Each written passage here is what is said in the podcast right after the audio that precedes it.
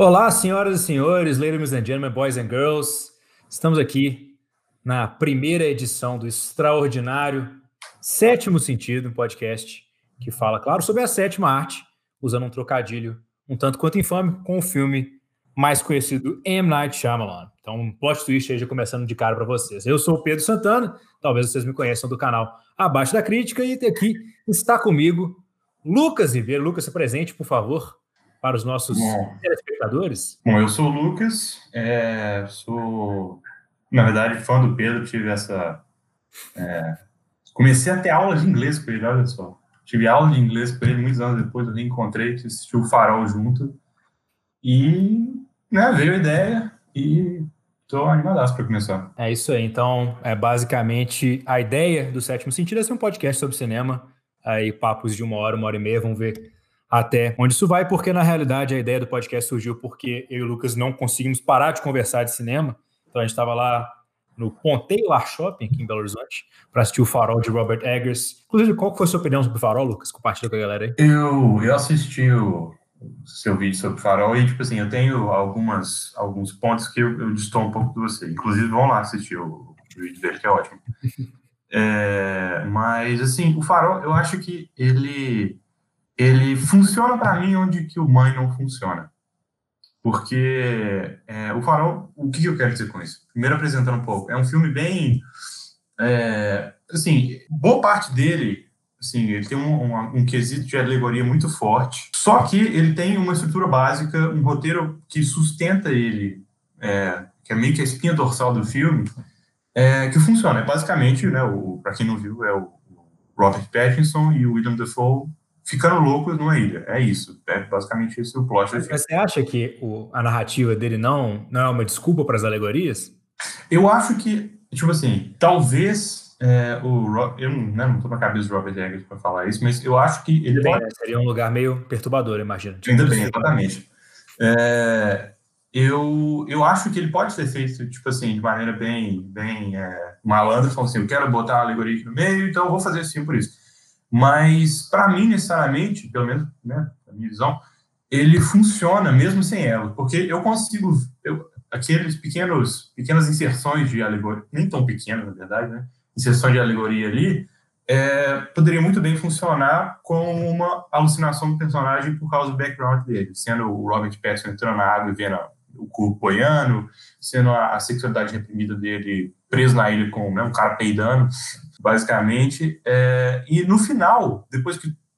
Dando spoiler já aqui já viu. Alerta de spoilers aí sobre O Farol. Spoiler foi indicado para a categoria de melhor direção de fotografia no Oscar do, do ano passado, uma filmagem peculiar aí em preto e branco, mas diga seu spoiler aí, Lucas. É, bom, é, assim, se você for, eu li pelo menos o final como... Ah, quem quiser pular o spoiler, eu deixo o, o time code aqui, pelo menos eu vou tentar. É, eu li o final basicamente como, como a, a resposta perfeita para depois de toda aquela loucura, né, toda, toda a insanidade que foi se construindo ali de pouco em pouco, ele, na hora que ele chega no objeto, né, no, no no cálice que ele procurou o filme inteiro, você pode ler como tinha de fato alguma coisa sobrenatural, ou uma força superior ali que guiava, na verdade, que estava, né, agregado ao farol, mas você pode ver com, tipo assim, ele projetando a loucura dele no farol e depois, basicamente, sofrendo um acidente morrendo. Então, é assim, tem, eu vejo, tanto quanto você quiser analisar a fundo a questão da, da alegoria, você pode, mas eu achei muito interessante, eu achei uma tem filmes que eu acho que eles, eles é, captam sentimentos perfeitamente e isso é, isso é leva para mim. Um deles é, é, o Encontros e Desencontros da Sofia Coppola. Eu acho que ele capta o sentimento de, de, solidão e de encontrar uma pessoa ali com que você possa se conectar. Encontros e Desencontros, Lost in Translation com Bill Murray e Scott Johansson. Exato.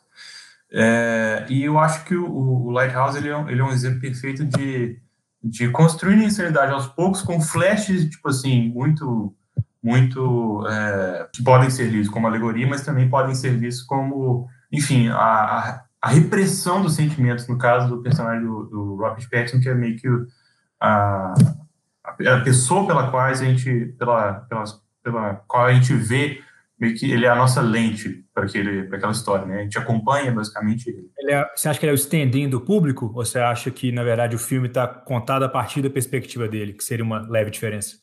Eu acho que está contado, a questão é justamente, eu acho que está contado pela perspectiva dele. Por isso que quando a gente olha o Willem Dafoe lá de cima, é, a gente vê ele pela perspectiva do próprio Robert Pattinson. A gente nunca quebra e, e ultrapassa a barreira para ver como que o Willem Dafoe realmente está lá em cima. Gente fica sob a subjetividade do Robert Pattinson. É, e é, ele funciona porque, para mim, é, ele capta esse sentimento perfeitamente. Se, se você quiser ler ele basicamente de uma forma simples, a gente tem dois homens chegam na ilha, dois homens tentam né, começar a se entrosar ali, é, a situação não vai ficando melhor, inclusive vai piorando bastante, progressivamente, por causa que o Landerfall é um cara mais velho e tal, né, meio, meio bruto e, e problemático, é, e, a situação vai piorando, vai piorando, você vai ter algumas perspectivas. Mas até onde isso é a visão do Robert Pattinson sobre o personagem do Dafoe, e até onde isso é o personagem do Dafoe. Né? É interessante. Mas, enfim, conclui o pensamento porque o episódio do podcast não é dedicado ao farol, apesar de que se vocês quiserem avisem que a gente pode fazer um episódio do Farol também. Eu gostei muito mais do que eu gostei de Mãe, por exemplo. Mas finaliza o seu pensamento aí. Bom, e fazendo o contraponto agora com Mãe. Mãe é... Eu vi ele já descrito muito bem pela Lindsay Ellis, né, como excelente canal que faz vídeos site americano, que é o título alternativo dele devia ter sido Ups, só alegoria. É, que é basicamente isso. Você pode, para você ter uma história é, que você vai usar de forçar a mão ali na alegoria, você tem que ter pelo menos um fio condutor em que isso sustente, né, como eu disse, a espinha dorsal do filme. Ele vai ter sustentação sem a alegoria, mas a alegoria vai dar, vai dar o tempero do filme. É, vai elevar o filme, mas o filme funciona ainda sem ela existir, né? Exatamente. E o Mãe não é o caso, porque você pode até ver a, as primeiras, assim, o primeiro ato dele como mulher acorda, só que ele vai se perdendo absurdamente quando é, as pessoas param de se comportar igual as pessoas justamente para servir a narrativa de essa é a minha alegoria. Por exemplo, o cara, o cara começa a brigar com a Jennifer Lawrence, os convidados do caso, começa a brigar com a Jennifer Lawrence do nada, é, vira uma zona de guerra do nada, é, enfim, são elementos que, que é, basicamente o roteiro foi, parece que foi feito em engenharia reversa para falar assim, ó, minha alegoria tem que ter isso, isso, isso, então vamos botar isso na história independente de seguir uma linha lógica ou não. Então eu acho que o Farol funciona onde o Mãe não funciona e, e, eu gostei. Não foi, tipo assim, não foi meu favorito ano passado, mas eu gostei bastante dele. Não, acho interessante que é, é uma visão próxima que eu tenho, né? Inclusive, eu soltei um vídeo hoje falando dessa questão de não curtir é, filmes que trabalham só em cima de alegorias, mas como eu já disse, talvez seja assunto para outro episódio do, do podcast. Afinal, se tem uma coisa que a gente tenha tempo fazer podcast durante essa quarentena. Também espero que depois da quarentena, porque é um meio que eu acho bacana para trocar ideias. Mas enfim, hoje no Sétimo Sentido podcast, temos o quadro Cinemnésia.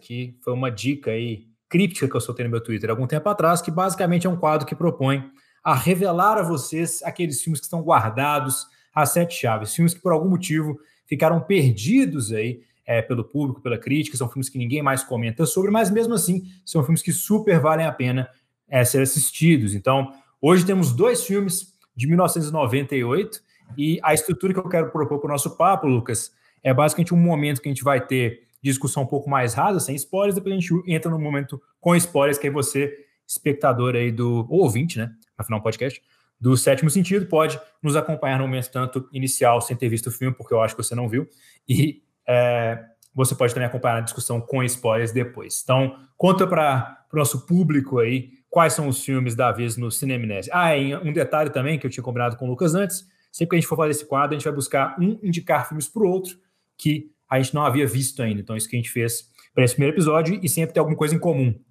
Nesse caso, é o ano de lançamento dos filmes, que é 1998. Então, apresente-os, por favor. Sim, e assim, eu diria que um dos filmes tem não, uma abordagem não necessariamente igual, mas é, eles têm uma, uma pegada de, de crime e, dra e dramática, assim, parecida. É, o, os dois filmes são, o primeiro é de 98, é, que assim, os dois filmes são de 98, O primeiro é o Simple Plan, um plano simples do Sam Raimi, que muita gente, assim, que talvez conheça o Sam Raimi, fala assim, que filme é esse? O Sam Raimi fez esse filme? Pois é, talvez o melhor filme do Sam Raimi você não tenha visto, pelo menos na minha opinião. É, e o segundo é o Croupier, o Clive Owen. É, dirigido assim, pelo Mike Hodges. Dirigido pelo Mike Hodges. É, e os dois, basicamente, são filmes, assim, para quem para quem está procurando filmes interessantes sobre... Primeiro, o Simple Plan é um thriller, mas, mas boa parte do thriller serve para elevar uma relação, para construir, não construir, mas para descrever e levar uma relação de dois irmãos a um outro nível. O plot básico, já começando por isso, é a história de dois irmãos, né, como eu já disse, um deles é casado, tá interpretado pelo Bill Paxton. Pelo Bill Paxton e o outro pelo Billy Bob Thornton. E o é, Billy Bob Thornton foi inclusive indicado ao Oscar, né, por esse papel, por incrível que pareça, eu também não sabia antes de ver o filme. Inclusive esse era o filme que o Lucas tinha visto e eu não. É, o, o né, eles são, eles são a, a, Esqueci o nome da atriz que faz a esposa do, do Bill Paxton, mas enfim. É, eles são dois irmãos, perderam os pais há um tempo já. É, eles têm um ritual, toda vez eles vão ao, ao cemitério, deixar flores na, na lápide dos pais, enfim, isso vai é um pouco da, da situação dos dois irmãos. Eles têm uma relação, a princípio, ok, o irmão do, personagem do Big Paul Thornton é uma pessoa com alguns problemas ali, é, mas, enfim, eles são dois irmãos, e tem um amigo, no caso do Billy Paul Thornton, que é um, um, cara que meio que. A atriz é a Bridget Fonda, tá? A, filha a da Bridget Fonda. Exato. É, e, no caso, o Billy Paul Thornton no não, filme. Mentira, não, calma, a Bridget Fonda não é filha da Jane Fonda. A Bridget Fonda é filha do Peter Fonda. Muitos Fondas, muitos Fondas. Muitos Fondas. É, mas, enfim, é, o, o Billy Bob Thornton nesse filme tem um amigo que serve mais ou menos como é um adicional para fazer parte da regra dos três nesse filme. É, e esses três homens, um dia, né, andando pela cidade, acho que em Minnesota, enfim, é um, perto de Minnesota, na verdade, é, eles encontram um avião com né, uma, uma quantidade de dinheiro muito grande dentro, é que parece um acidente. E a partir daí eles traçam um plano, um plano simples de o que, que eles vão fazer para né, ficar com o dinheiro até para não dar na telha o que, que eles pegaram o dinheiro, alguém não vir procurando. E a partir daí a trama se desenrola. É, esse é o. Dizer, Lucas, que o A Simple Plan ele tira muito de Fargo ou não? Sim, assim, eu diria que que ele é um, um, um irmão espiritual do Fargo, porque... É... É, o que eu escrevi o filme para você foi que ele é um, um Fargo trágico, né? Exatamente, exatamente. Um Fargo sem comédia, apesar dele ter momentos de comédia. É, ele tem ele tem momentos de comédia... É, assim, ele, os irmãos Coen basicamente fazem, eles, na minha opinião, eles, eles têm esse, esse traço de, é, de usar a comédia para destacar a, o, ponto trágico, a natureza trágica do, do, universo deles, por isso que, tanto é que o título em português do Fargo é Fargo, uma comédia de erros. É, então, é uma comédia no, no estrito mais, no, no, no de ser uma comédia negra, assim, né, sobre os assuntos mais pesados e, e controversos, assim. É, então, eu acho que o, é, é, engraçado a gente, a gente notar de onde que vem essa, essa influência no, no Simple Plan, porque o Sam Raimi, para quem não sabe, ele começou com o Evil Dead, né? Foi o primeiro, foi o primeiro, primeira, foi o primeiro longa dele, não teve nada antes disso, assim. É, foi um filme de baixíssimo orçamento e é interessante porque o Joe Cohen, não sei em relação ao Ethan, mas o Joe Cohen, ele trabalhou no Evil Dead, ele, tanto é que os irmãos Cohen são amigos do Sam Raimi até hoje, e o Joe Cohen trabalhou no Evil Dead, você consegue ver até alguns movimentos de câmera no, no no primeiro filme do, dos irmãos Coen, o Blood Simple, tem alguns, algum, o princípio da Steadicam ali, igual tem a, a, visão do Evil, né, do Evil Dead, do demônio. É, então, você consegue começar a ver o DNA dos dois se entrelaçando a partir daí, e até que a gente chega em 98, dois anos depois do Fargo, e a gente consegue perceber que, né, eu dei uma procurada sobre o filme, eu vi que, inclusive, o, o, o o Sam Raimi, ele recebeu algumas dicas dos irmãos Coen sobre filmar em, em, né, em locais em que o, o, clima era incrivelmente intenso por causa da neve.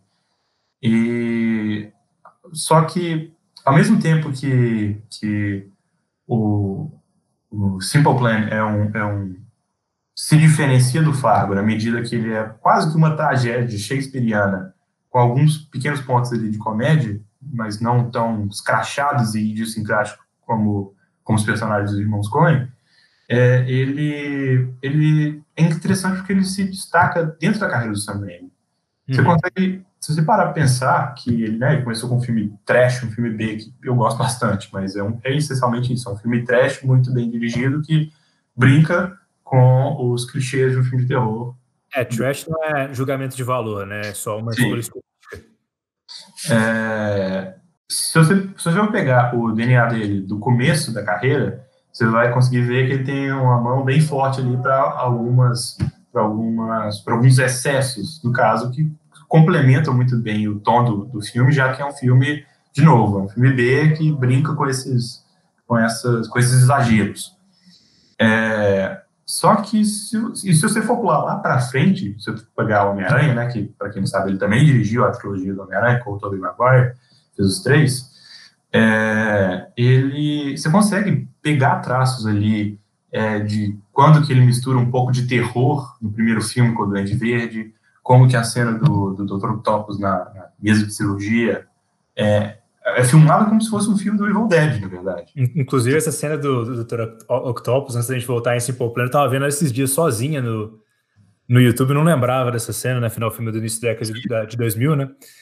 Aí é um, uma sequência muito esquisita, né? Porque ela é filmada como uma revelação de monstro num filme de terror, mas sobre o paradigma da ação no filme de super-herói, né? Então tem assim uma carnificina que rola, vocês não lembram dessa cena, basicamente é o Dr. Octopus está na mesa de cirurgia, os, médicos lá estão preparando para retirar né, a, a questão da, do exoesqueleto dele lá e tal. E aí ele acorda cada hora com um braço, e aí a, a, câmera de vez em quando entra na perspectiva do braço do Dr. Octopus e ataca as pessoas, assim. Tem um negócio que, se você colocasse um pouquinho mais de gore, realmente viraria um filme de terror, mas aí tem toda a questão da, da dinâmica, né, na questão do ritmo de um filme de ação, né, especialmente considerando esses é, filmes de super-herói do início da década de 2000, que você pega ali é, X-Men também, é do, do Brian Singer, o próprio é, Homem-Aranha original lá do, do Sam Raimi em 2002 e também os filmes que vieram logo após, né, tipo Batman Begins. Então é, é bem interessante essa pitada é, do Sam Raimi e você enxerga isso também dentro do Simple Plan, porque de forma geral, eu, eu, acho engraçado, entrando no Simple Plan direto, que é, você falou que como um marco aí divisor da carreira do, do, do Sam Raimi, imagino que você volte nisso ainda. Sim. Mas eu acho que ele deliberadamente tira a própria mão dele dentro da, dos instintos que ele geralmente tem dentro dos filmes que ele geralmente produz para contar uma história que é focada não no aspecto do diretor, mas sim dos atores. Então, Acho que não é um acidente do Billy Bob Thornton ter, ter sido indicado para melhor ator coadjuvante, porque é aquele negócio, o papel do diretor é posicionar a câmera e lidar com os atores, né? Trabalhar junto com os atores para extrair a melhor performance possível. E você vê isso muito claramente, por exemplo, um, um exemplo que o PH Santos sempre cita, Christoph Waltz ganhou dois Oscars com Tarantino. Ele fez mais o que com mais alguém? Nada. Então, o Tarantino é um belo exemplo de um diretor que dirige muito bem atores, apesar de ter uma marca muito autoral também, visual, que eu acho que também é o caso do Sam Raimi, mas é diferentemente dos outros filmes da carreira do Sam Raimi. Quantas será que eu falei Sam Raimi nos últimos nos quatro minutos? Acho que alguém podia botar um contador disso aí. É, com a minha que faz um game, a galera vai tomando. No, aí vai, vai dar um como alcoólico muito rapidamente. Mas no Simple Plan, não sei se foi a sua visão. Ele, para mim, ele tira um pouco dessa marca estilística a favor de trazer ali o foco nos atores. Claro que ainda tem uma cena ou outra, por exemplo, acho que tem a, a Bridget Fonda na, na, biblioteca, que ele escolhe filmar ela é, tapada pelos livros, ele joga alguns jumpscares baratos ali, só para é, brincar com o nosso senso de tensão, e a construção da uhum. tensão, etc., ela tem um foco de terror, uma base de terror que é muito perceptível, mas eu senti mais próximo, se eu tivesse que chutar, sem saber quem era o diretor, eu teria falado que esse filme é de algum cara que tentou copiar os irmãos Coen, e conseguiu pegar parte do que eles fazem bem E a outra parte que ele não sabia como fazer, ele falou: não, isso aqui eu não preciso para contar a minha história. Sim, sim. É, assim, é uma, é uma engraçada ter isso, que é, é bem isso mesmo. Você, é uma, uma descrição que eu não tinha pensado, na verdade, mas se encaixa perfeitamente, porque o plot é um plot coeniano, assim, ele tem tudo, tem né, a ganância de, do pessoal querendo uma maleta de dinheiro e tudo, porque se for pensar a quantidade de maletas de dinheiro que influenciaram os filmes, desde, desde o próprio Fargo até o, o acho que o Man Who, uh, The Man Who Wasn't There também tem, o, o No Country for Old Men, é, enfim, tudo. O Fiction, inclusive, brinca com essa, com essa truque também, né? Exatamente. É, então, ele, ele é o plot, ele é o plot básico, assim, ele usa o, o é, esse, esse padrão do, dos irmãos Coen, mas, mas eu, eu acho que isso que você falou é, é um dos pontos, talvez, eu gostar tanto desse filme, porque se ele não tivesse é, se ele não tivesse a capacidade como diretores é, como Michael Bay e o Baz Luhrmann não tem tanto de, de né, de restraint, de, de se restringir ali para não, não pesar a mão demais, eu acho que esse filme não teria sido tão bom quando ele foi. Eu, eu adorei ele.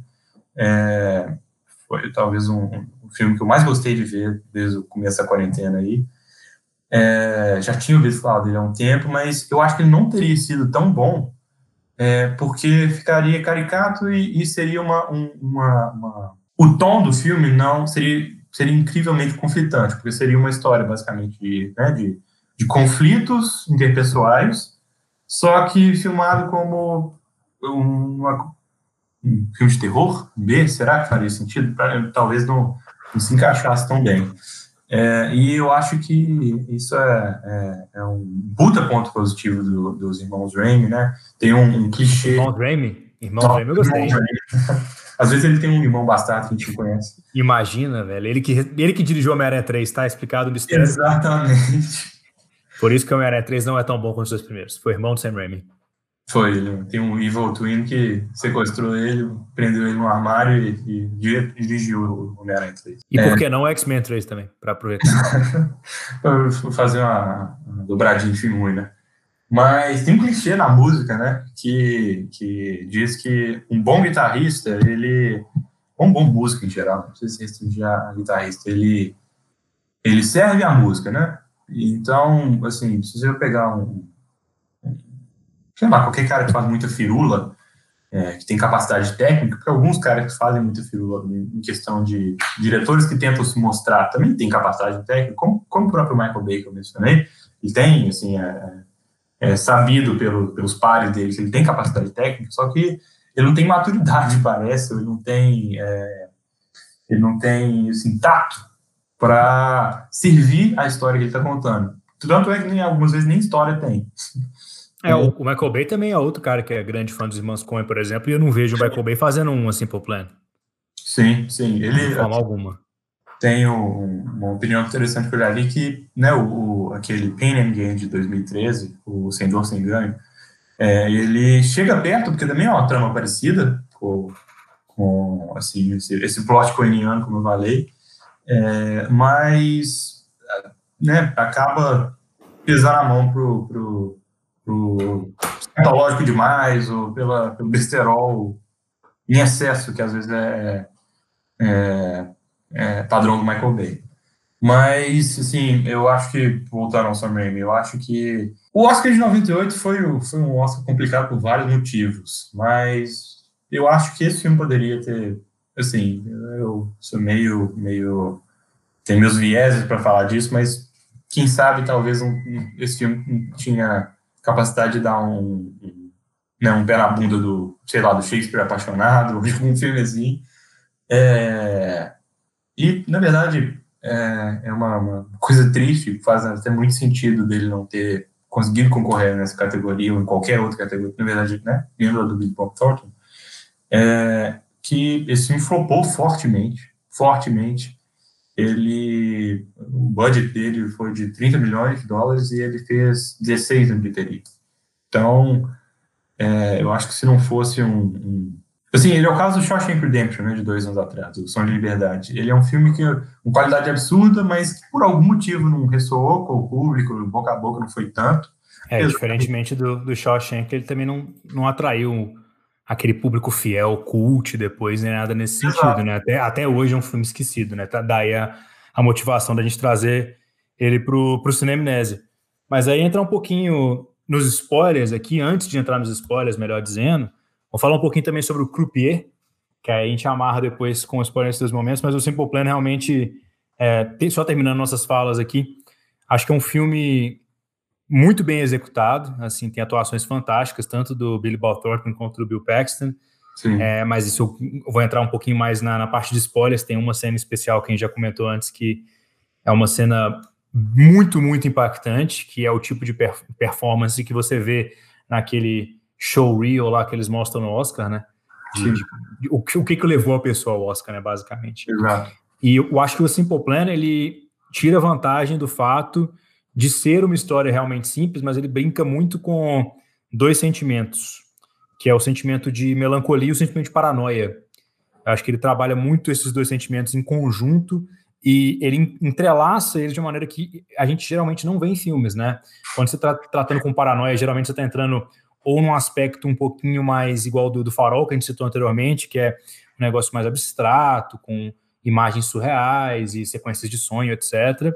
E você também trabalha muito paranoia num aspecto de terror, né, de tensão, que nesse filme também tem, mas não acho que é o, é o, principal do filme. Eu acho que ele trabalha muito mais em cima da melancolia, do relacionamento dos personagens e como é que a, a paranoia ela acaba sendo um, um, fator que determina a conclusão de vários relacionamentos, não necessariamente ali o fator que leva o roteiro para frente. Sim, sim. Sim, acho que é excelente a descrição. Agora você quer apresentar o croupier? Você tem mais algum, alguma conclusão sobre o, o Simple Plan antes disso, sem spoilers?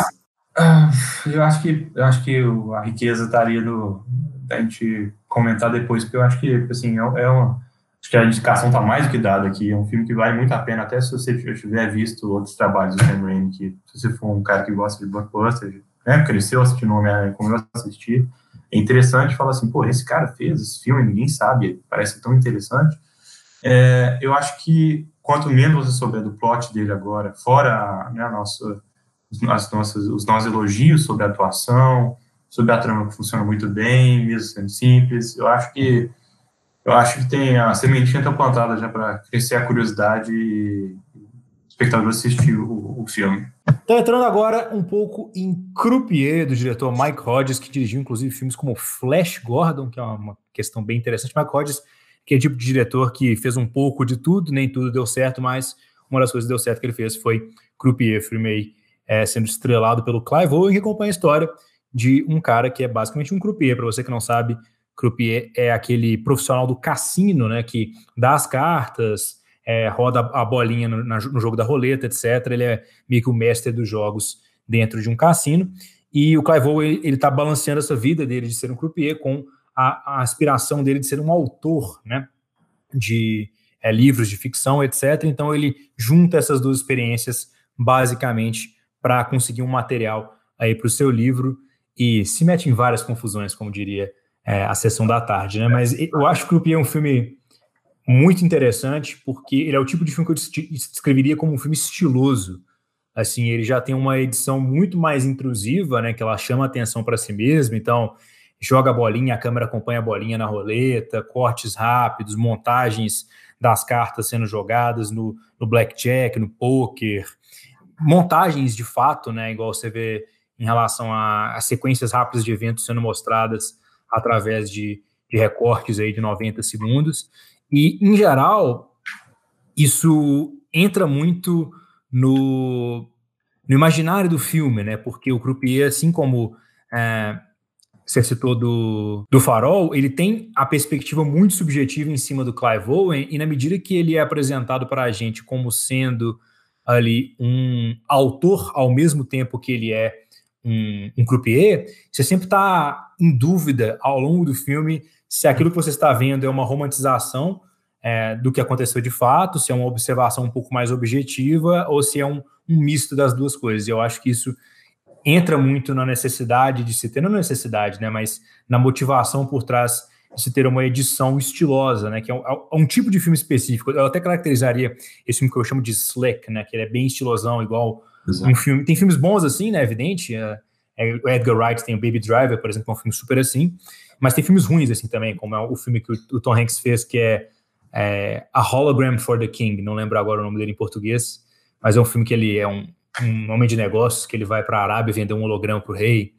E assim. Ah, o vendedor dos árabes, tipo. Isso, uma coisa assim. Ah, e é exatamente essa mesma ideia, mas aí, diferentemente do Croupier, ele usa isso de uma forma completamente desconexa à história. Então, eu gosto de como o Croupier consegue integrar essa escolha artística para contar a sua história melhor, o que me leva a uma teoria, né? Não estou na cabeça do Mike Hodges, essa aí eu acho que não é tão complicado como a do Robert Eggers, mas nunca se sabe. Mas eu acho que foi uma escolha tomada após a decisão do que, que o filme seria, né? Foi uma escolha tomada para servir a narrativa e não uma narrativa que foi é, feita para servir uma escolha, que é o que a gente não gosta em Mãe, por exemplo, a nossa impressão. Mas aí eu queria saber o que você achou de Croupier, Lucas, já que você ainda não tinha assistido. Esse filme foi da minha indicação, que eu tinha é, descoberto ele por indicação do grande Roger Ebert, que ele estava em uma entrevista é, dos anos 2000 é, falando os filmes que ele mais gostou de assistir no ano de 2000. Então, ah, depois de xingar Gladiador e falar que nunca ganharia o Oscar, o que acontece, nem todo mundo. É, até o Roger Ebert erra de vez em quando, né? É, mas ele indicou esse filme Croupier. É, o Roger Ebert também, apesar de eu ser fã dele, né? Seja lá onde ele estiver, é, infelizmente ele faleceu em 2013, mas eu tenho minhas, minhas picuinhas com ele também, Clube da Luta, enfim. Vamos entrar nisso agora. A que eu mais gosto é que ele deu uma crítica positiva. Ele e o Cisco, inclusive, de Speed 2. Foram os únicos dois críticos. Foram Rotten Tomatoes, Speed 2, ela Roger Ebert, Gene Cisco, deram o famoso thumbs up. Os caras botaram isso em todos os posters de divulgação que eles conseguiram, obviamente. De graça. E, pois é, e aí foram os únicos dois críticos. Bom, mas o, o Croupier, eu, eu a, a, princípio, ele, assim, tem várias coisas que me vêm à cabeça, vários paralelos que me vêm à cabeça. Só uma coisa também, o filme do, do Tom Hanks é Negócio das Arábias. Negócio das Arábias. É, é... Belíssima tradução, hein? Diga-se de passagem. Qual é o, o, nome em inglês do Evil Dead é horroroso também, qual é?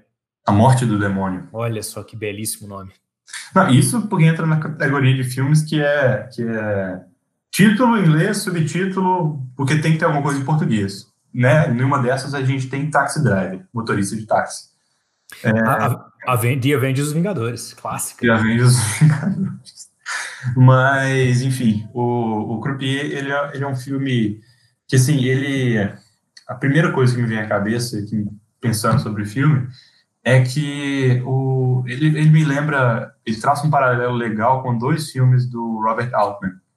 É, quem não sabe, um diretor bem influente começou, assim, teve digamos, o, o, o expoente da carreira dele começou no, nos anos 70.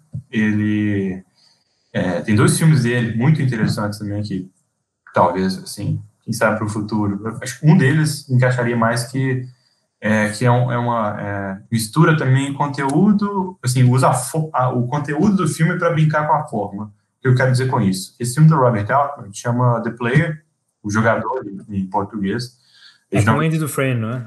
É com o Andy Dufresne, Tim Robbins.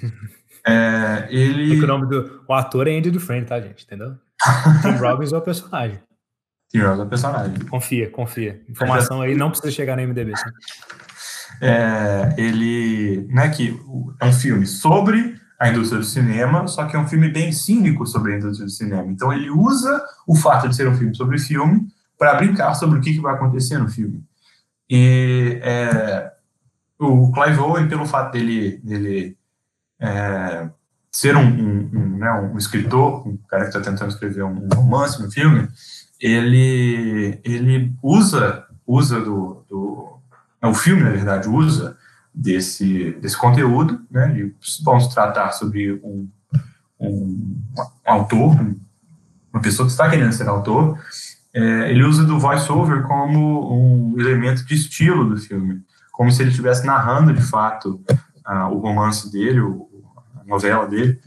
É, e gosta de, de voice-over, assim, eu, mesmo, mesmo sendo um, um, um marco tão clássico do cinema, né? Você vê o marco dos filmes no ar, por exemplo, todo mundo xing, mas por exemplo, vejo todo mundo xingando Blade Runner, o corte original, porque tem voiceover, apesar de em tese ser um neo noir e noirs tinha um voiceover. O que, que você acha do uso do recurso em geral e o que você acha do uso dele aqui?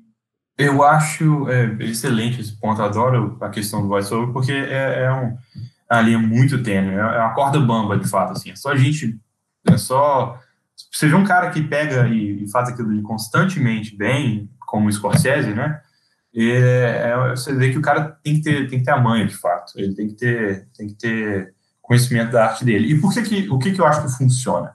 Eu acho que o voiceover funciona quando ele, pegando o exemplo do Scorsese, ele é usado não para é, não para reiterar, não reiterar, mas repetir. É como se você tivesse, como se você tivesse, fosse o Jimmy Two Times, né, do, do filme do Scorsese, o Goodfellas, repetir as coisas duas vezes. Né? É, é, eu me senti mal. Só que você já está vendo que o personagem está se sentindo mal. Você não precisa de falar isso. Inclusive, você vai cortar o drama e o clima, né, o, o, o flow das cenas, você fala assim, eu me senti mal. Que foi uma da. Uma... Sabe tem uma, uma, cena que faz exatamente isso, te cortando abruptamente, estilo Tramontina, mas que me veio a cabeça de imediato, que é a única cena ruim do Gladiador, na minha opinião, que é uma cena que o Joaquin Phoenix está lá, é, o Imperador Cômodos, e aí chega a, a irmã dele e ele, é, ele acabou de descobrir que o Maximus está vivo ainda. Hum. Aí ele, ele fala, a, a, frase dele é This vexes me, quer dizer, isso me irrita. I'm terribly vexed. Estou tremendamente irritado. Quer dizer, você acabou de falar que isso te irrita. Você precisa falar que você está irritado? Exatamente, é, é, o cara do, do, do, que repete as coisas duas vezes. É, mas, por exemplo, é, usando, usando o exemplo do. Um outro filme que acho que faz o, o voiceover muito bem, porque é, não só a questão, o que, o que faz ser ruim, na minha opinião, muitas vezes, não é só a questão do óbvio, de você, o poder, na verdade, da atuação do ator, o que, que ele está passando com os olhos, enfim, toda a expressão dele, é, mas como também é, é tipo assim, é, é sal demais a ponto de ser brega. Um, dos filmes que você pode ver como exemplo bom de, de voice-over, na minha opinião, um deles é, é, o Clube da Luta, porque o Clube da Luta, apesar dele, dele usar o voiceover durante o filme inteiro, é, ele se trata basicamente sobre um homem que é praticamente esquizofrênico. Então, quando ele está virando para você e contando, é como se ele estivesse te convidando para fazer parte daquele universo, é, contando a história pregressa do Tyler, que ele acabou de conhecer, e usando dessa forma, né, desse, desse recurso do voiceover, para fazer brincadeiras com tipo, como Frank Underwood fazia, né? Não, não, não, é, não não por coincidência, são duas propriedades que têm a mão do David Fincher, mas é, eles usam aquilo ali como, como, às vezes, uma maneira cínica ou cômica de, de olhar para o espectador e falar assim, tá vendo? Olha isso aqui. É, então, ele não está te dando a mão explicando alguma coisa de forma extremamente didática ao ponto de se brega. Ele está... É o que Artemis Fall faz, por exemplo, que é ridículo. Eu não vi ainda, então eu tive essa... Não, é, é completamente abominável. O filme começa numa narração ao invés de a gente mostrar que o personagem principal é inteligente, ele te narra o LinkedIn do Artemis Fall. Assim, ah, com tantos anos ele ganhou o concurso tal, ele fez tal coisa, e ele sabe de moda vitoriana. É assim, ó, oh, que legal, você poderia ter me mostrado isso, né, Kenneth Branagh? Mas enfim, não vamos falar sobre o Kenneth Branagh. Mas o voice-over em Croupier especificamente, ele tá mais para qual lado? Eu acho que ele tá mais para o, o voice-over que me lembrou mais, na verdade, apesar de terem filmes completamente diferentes no, do tema, enfim, na, enfim, na maneira como é dirigido, é o Clube da Luta. Eu acho que é, ele usa desse recurso várias vezes como forma de ter mais uma, mais uma dimensão nessa, não na paranoia, mas nesse, nesse, nesse aspecto de quem é o Clive Owen no filme, de, assim, é, ele está tão obcecado, ou tão, tão é, acho que obcecado seria a palavra mesmo, ele está tão preso dentro da, da, do desejo dele de escrever é, um romance sobre aquilo que ele não consegue se conter a não ser usar dessa linguagem do escritor na própria vida dele, interna, mesmo que internamente. Então, eu acho que isso é, não, não chega a ser brega, é um exercício de, de estilo que funciona por causa de quem é o personagem. Então, eu acho que o, o voice-over desse filme funciona bem. E o filme, em geral, como é que foi a sua percepção dele? Bom, eu gostei bastante. É, eu teve alguns momentos do filme que, assim, começando com algumas coisas que me deixaram assim, será que eu vou gostar disso? Teve alguns momentos é, de que fiquei assim, será que isso vai funcionar? Parece que eu não estou vendo mais ou menos para onde que a narrativa, não que eu quero que a narrativa seja seja é, previsível, mas parecia que é, talvez o filme fosse ficar meio perdido, mas ele já retoma ali facilmente, assim, para onde ele está querendo chegar.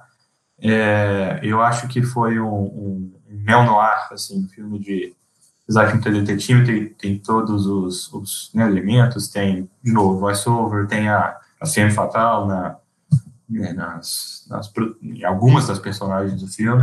Alex Kingston, né, que interpreta também uma personagem, a, a River, de, de Doctor Who, para quem gosta. Eu pessoalmente é. gosto bastante. É, enfim, eu acho. Eu acho que entrou nesse ponto do, do neo-noir. Uhum. Você enxerga um paralelo desse filme com LA Confidential? Conseguiria enxergar sim. Eu acho que pelo. Mais pelo. Pelo. Pela atmosfera? Pela atmosfera dele que qualquer outra coisa. Assim, pensando, pensando mais a fundo, talvez eu encontre as paradas. Com certeza, na verdade, pelos próprios elementos do gênero, né? Que, de neo-noir. Mas é interessante, sim, porque o, o clima do, do, do neo-noir é tão bem definido é que realmente você consegue traçar um paralelo. Fala assim, putz, realmente dá para lembrar o, o LA Confidential. Mas que eu falei, eu achei interessante, porque eu, de cara, não tinha pensado no Croupier como um neo-noir, mas agora que você falou, iluminação com contraste alto, sombras o tempo todo, personagem principal moralmente ambíguo, femme fatale, narração, tem realmente boa parte dos elementos que a gente consideraria aí num, num filme noir ou neo-noir, né? Então, interessante, não tinha pensado nisso. Então, para quem gosta de fato dessas histórias de detetive, que no caso não, são, não é um detetive, mas que se envolve em uma trama mirabolosa ali por causa da profissão dele, é que, que o, o, além de tudo isso, é interessante você ver o desenvolvimento desse personagem com uma, com uma com um passo moral ambíguo, quem gosta desse tipo de história vai, tá, vai estar tá muito bem servido, é um filme bem dirigido, o Clive está muito bem, eu até tentei ver se, se, tipo assim, foi esse filme que despontou ele, foi o pontapé para ele ser um grande ator, é, parece que ele tinha feito alguns poucos filmes antes, não, não, e não foi nem com papel de coadjuvante extremo, aqueles que tá lá no final dos créditos de MTV. Pelo que eu vi, ele, tipo assim, eu não sei se pelo fato de ele ser mais famoso hoje em dia tá, tá mais bem acreditado, mas ele já tinha feito alguns filmes, tinha trabalhado em filme de TV, é, mas mesmo assim, acho que foi uma, uma, uma, talvez uma performance que tem ficado mais no fundo do baú ali mesmo, mas que vale muito a pena. Ele tá muito é, se, o, se o Clive Owen tivesse eventualmente virado James Bond no lugar do, do Pierce Brosnan, teria sido por causa desse filme. Exatamente. Esse é um filme, você, você tirou as palavras da minha boca, porque esse foi o filme que, que que me fez parar para pensar assim, to, toda hora, várias vezes, recorrentemente durante o filme. Caralho, o vão ter dado um excelente James Bond. Isso, inclusive, é uma brincadeira que eles fazem mesmo. Acho que uhum. no filme da Pantera Cor-de-Rosa, que ele é o 006. Uhum. É, tá, uma das poucas piadas boas do filme, o Steve Martin vira para ele e fala. É, não, mentira, o Clive Owen vira para ele e fala assim: Eu sou o 006, sabe o que significa? É ele, você está um passo, você está um número de ser famoso? Não. Tem tempo para matar. É, mas, enfim, ele teria sido um, realmente um excelente... 006 também é saudoso Xambin, né? No filme GoldenEye. Ele foi o 006. Exatamente. Aí, era o, como é que era o nome do, do personagem? Trevelyan? Alex Trevelyan? Acho que é esse. Ah, não vou lembrar, não vou lembrar. Não vou Nossa, lembrar. essa aí, minha memória pro início dos anos 2000 tá aguçada, percebam, Brasil. Ah, mesmo, porque eu nunca na vida ia lembrar o nome do Xambin. é, é... Vou, até, vou até buscar aqui enquanto você acaba o seu pensamento sobre Chamira, quem sabe, é o cara que morre em todos os filmes. É... Isso? Isso é um spoiler perpétuo agora. Exatamente. Isso é verdade, não deixa de ser verdade. É, bom, eu acho que o, o, o Clive Owen teria sido... Alec Trevelyan, não é Alex. Alec. So close. So close. Close but no cigar. É, eu, eu acho que o, o, o Clive Owen teria sido um James Bond muito interessante, porque ele, ele teria uma pegada bem mais clássica do que uma pegada bruta, que nem o Daniel Craig tem, porque o Daniel Craig é um, é um, né, um cara é um jagunço, ele é um monstro, basicamente, que Ele tem, tanto é que ele tem muito mais de na pegada de combate da cena de ação do Jason Bourne do que os James Bond clássicos. Você não precisa nem ir muito longe, se você pegar o Pierce Brosnan mesmo, já é um, um contraste muito grande. Você pegar Cassino Royale, que é o mesmo diretor, inclusive, do GoldenEye. É, os dois são do Martin... É do... que é? Esqueci o nome do diretor. Isso eu acho surreal. O Para mim, eu tinha certeza absoluta que o Royale tinha sido dirigido pelo Sam Mendes, mas é o Martin, Camp... Martin Campbell. Isso, exato, Martin Campbell. Dirigiu os dois e, assim, a, a Guivinho, os dois são bons, eu prefiro Cassino Royale, mas os dois são bons, são, mas são interessantes porque são pegadas completamente diferentes. Eu acho que o, o Clive Owen, eu fiquei assim, pô, será que ele deveria ter sido o, o 007 no invés do Daniel Craig? Ele estava na idade, agora ele já passou da idade, né, mas, mas ele estava na idade perfeita em 2000 e poucos, assim, ia funcionar perfeitamente bem. É, mas, por mais que eu adoraria ver um universo paralelo em que a gente teve Clive Owen como 07, que eu acho que ele funciona muito bem, ele tem o carisma, ele tem o charme de James Bond, ele tem né, um ator muito competente. É, eu acho que foi interessante também esse, esse, eu fazendo advogado do diabo mesmo desse meu desejo, eu percebo que foi interessante que a gente, o Daniel Craig levou o personagem meio que tem, tem a era Daniel Craig e uhum. eu não tenho certeza se, se o Clive Owen teria a era Clive Owen justamente porque ele tem muito do, do, do swagger, né, do, do Charlie, do Sean Connery, até do Pierce Brosnan também. É, mas eu acho que seria excelente. É, é um filme tão, tão charmoso, assim, tão, o, o croupier, no caso, tão é, descolado seria a palavra, que eu, até brinquei com um amigo meu, assim que eu terminei, eu falei assim, esse é um filme que você vai sentir vontade de vestir um smoking e beber whisky durante o filme inteiro. É um filme que o, o Guy Ritchie jogaria o chapéuzinho, assim, assim, isso aí. Isso é isso que a gente gosta. Sim. Sim. Então vamos falando em Guy Ritchie aí, que teve um primeiro sucesso em Lock, Stock, Two Smoking Guns, de 1998 também. Mas esse aí não tá tão no fundo do baú. Vamos voltar então. Antes que alguém, algum chata nos comentários aí te corrija, é Two Smoking Barrels. Smoking Barrels. O que eu falei? Two Smoking Guns? Two Smoking Guns. Tem esse erro frequentemente. Lock, Stock and Two Smoking Barrels. Não, agora o Dois Canos Fumegantes ficou na minha, cara, na cabeça. Agora o início, agora jogos, trapaças e dois canos elegantes? Exato, exato. É acho que eu vou, acho que eu vou dessa aí. Mas enfim, voltando então, já definimos que é, é um filme estiloso, performance bruta do Clive Owen, que a gente queria ver como 007, também queria ter visto Idris Elba, mas também é assunto para outro episódio. Sim, Vamos bem. voltar agora com spoilers para a Simple Plan e finalizar também com spoilers no, no Croupier, ou você prefere continuar no Croupier e voltar para o Simple Plan? Você que decide. Vamos no Croupier, já está embalado nele já. Já estamos no Croupier, então vamos lá. O que, que, eu, que, que eu acho que é interessante no Croupier? Que o filme é muito ambíguo. Então, ele te esconde o tempo todo a motivação do personagem principal, se ele é o, autor do livro, se ele não é. E uma coisa que, que encapsula isso é o relacionamento dele com a Alex Kingston.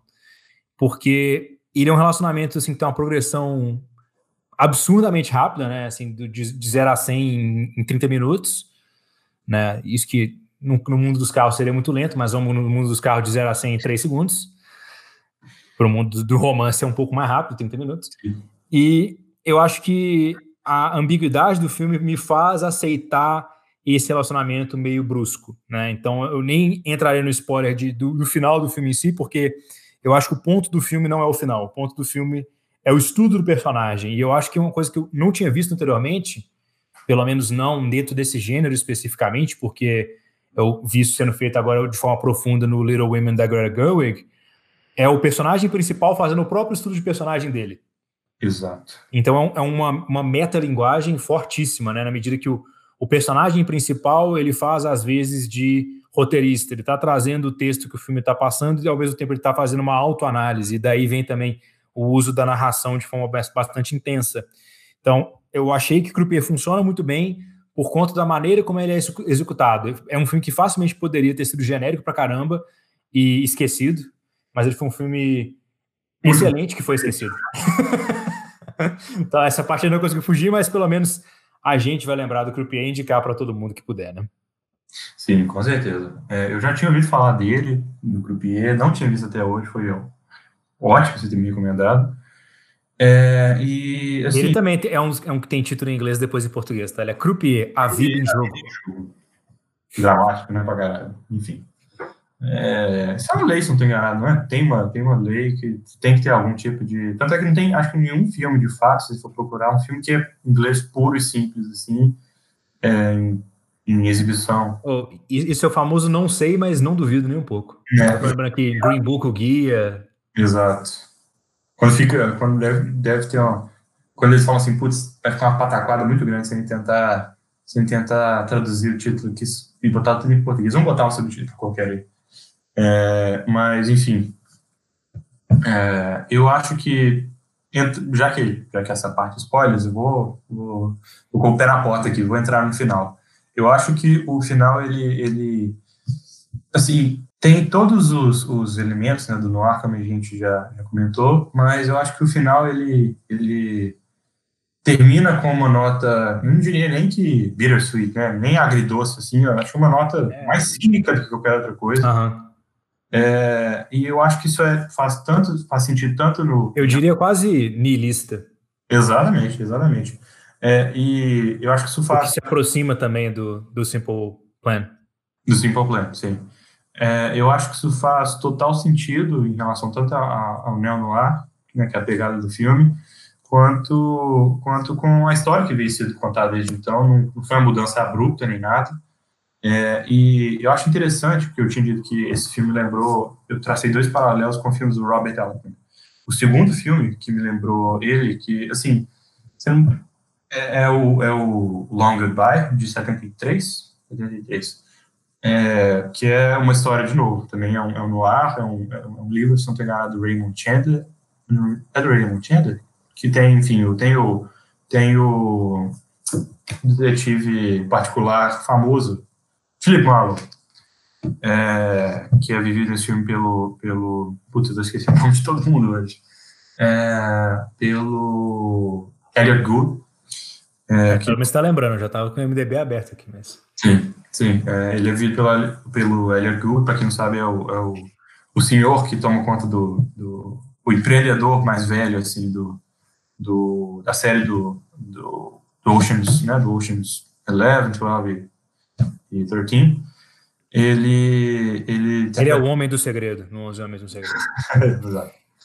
É, ele, ele interpreta o, o, detetive particular, que apesar de não ser exatamente um, um, o mesmo caso do Clive Owen, ele, todo, meio que o, eu não diria que, na verdade eu não diria assim, o, poderia dizer que o, o inciting incident desse filme, né, o que, o que dá o pontapé ali para o plot, para a trama se desenrolar, é o fato de que no croupier, o pai do Clive Owen liga para ele, a princípio, dando uma proposta, é, né, assim, você parece assim, pô, interessante, o pai tá, tá talvez esteja olhando pelo filho, uhum. ele, esteja, né, dando, dando uma colher de chá para ele, e interessante, ok, é, você, você consegue até ver uma, uma, um, traço interessante do personagem que pode muito bem ser, na verdade, não pode muito bem, é uma, uma dica para o final do filme, porque você vê que ele não é 100% honesto desde o início. Ele fala uma coisa, ele fala que ele está empreendendo, mas na verdade ele está trabalhando como garçom num, num cassino.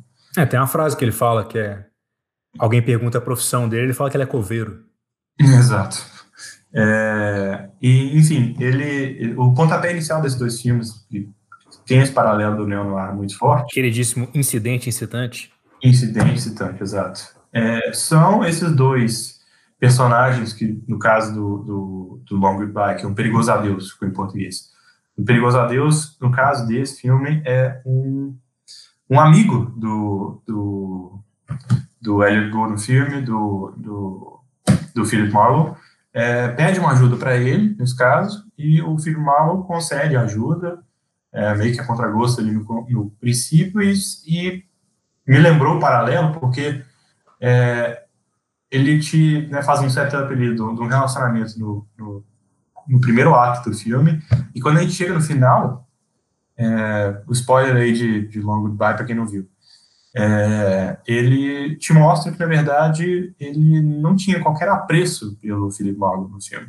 Assim, poderia até tido, ter tido algum apreço durante a história de amizade dele, mas como conhecido ali nesse momento, ele fala, você é, you're a sucker, você é um, né, um trouxa, te usei. Eu fugi de, de uma, um problema que eu tinha me metido em Los Angeles, deixei ele, que joguei a batata quente na sua mão e fugi. Mas agora estou bem aqui. É, e você não. E isso é, é um paralelo que achei interessante, porque no final do filme, é, é, uma das coisas que eu, eu, mais gosto também, em filmes em geral, é, é, a ambiguidade. Não a ambiguidade rasa, como você mesmo já falou no vídeo que você lançou hoje, é de que o filme fica tão solto então, né, jogado ao vento que. É, para ter ambiguidade, você precisa ter fatores rígidos, né? É, é, é, ambíguo quando você não sabe, ah, o cara é bom, o cara é ruim. É ambíguo quando você sabe, ah, não, essa personagem estava apaixonada, ela estava só usando o cara, ah, não, essa, o sonho dessa mulher era ser diretora ou ser atriz, qualquer coisa nesse sentido. Então, por exemplo, um exemplo ambíguo é a atuação da Glenn Close no, no filme que ela foi indicada para o Oscar, que a Olivia Colman ganhou, no lugar dela, que todo mundo ficou chocado que ah. foi ah. com o, o Jonathan Price também, que é o The Wife, é ambíguo o filme o tempo todo, a performance dela, se ela realmente ama o marido dela ou se o marido dela é um, um meio para um fim. Então isso é ambíguo, não é ambíguo você falar assim, ah não, esse filme aqui é uma metáfora da Bíblia. Tudo é Sim. é ambíguo. Não, na verdade significa, se tudo é ambíguo, tudo é aberto. Então se tudo é aberto, N interpretações são possíveis, mas prossiga no seu ponto.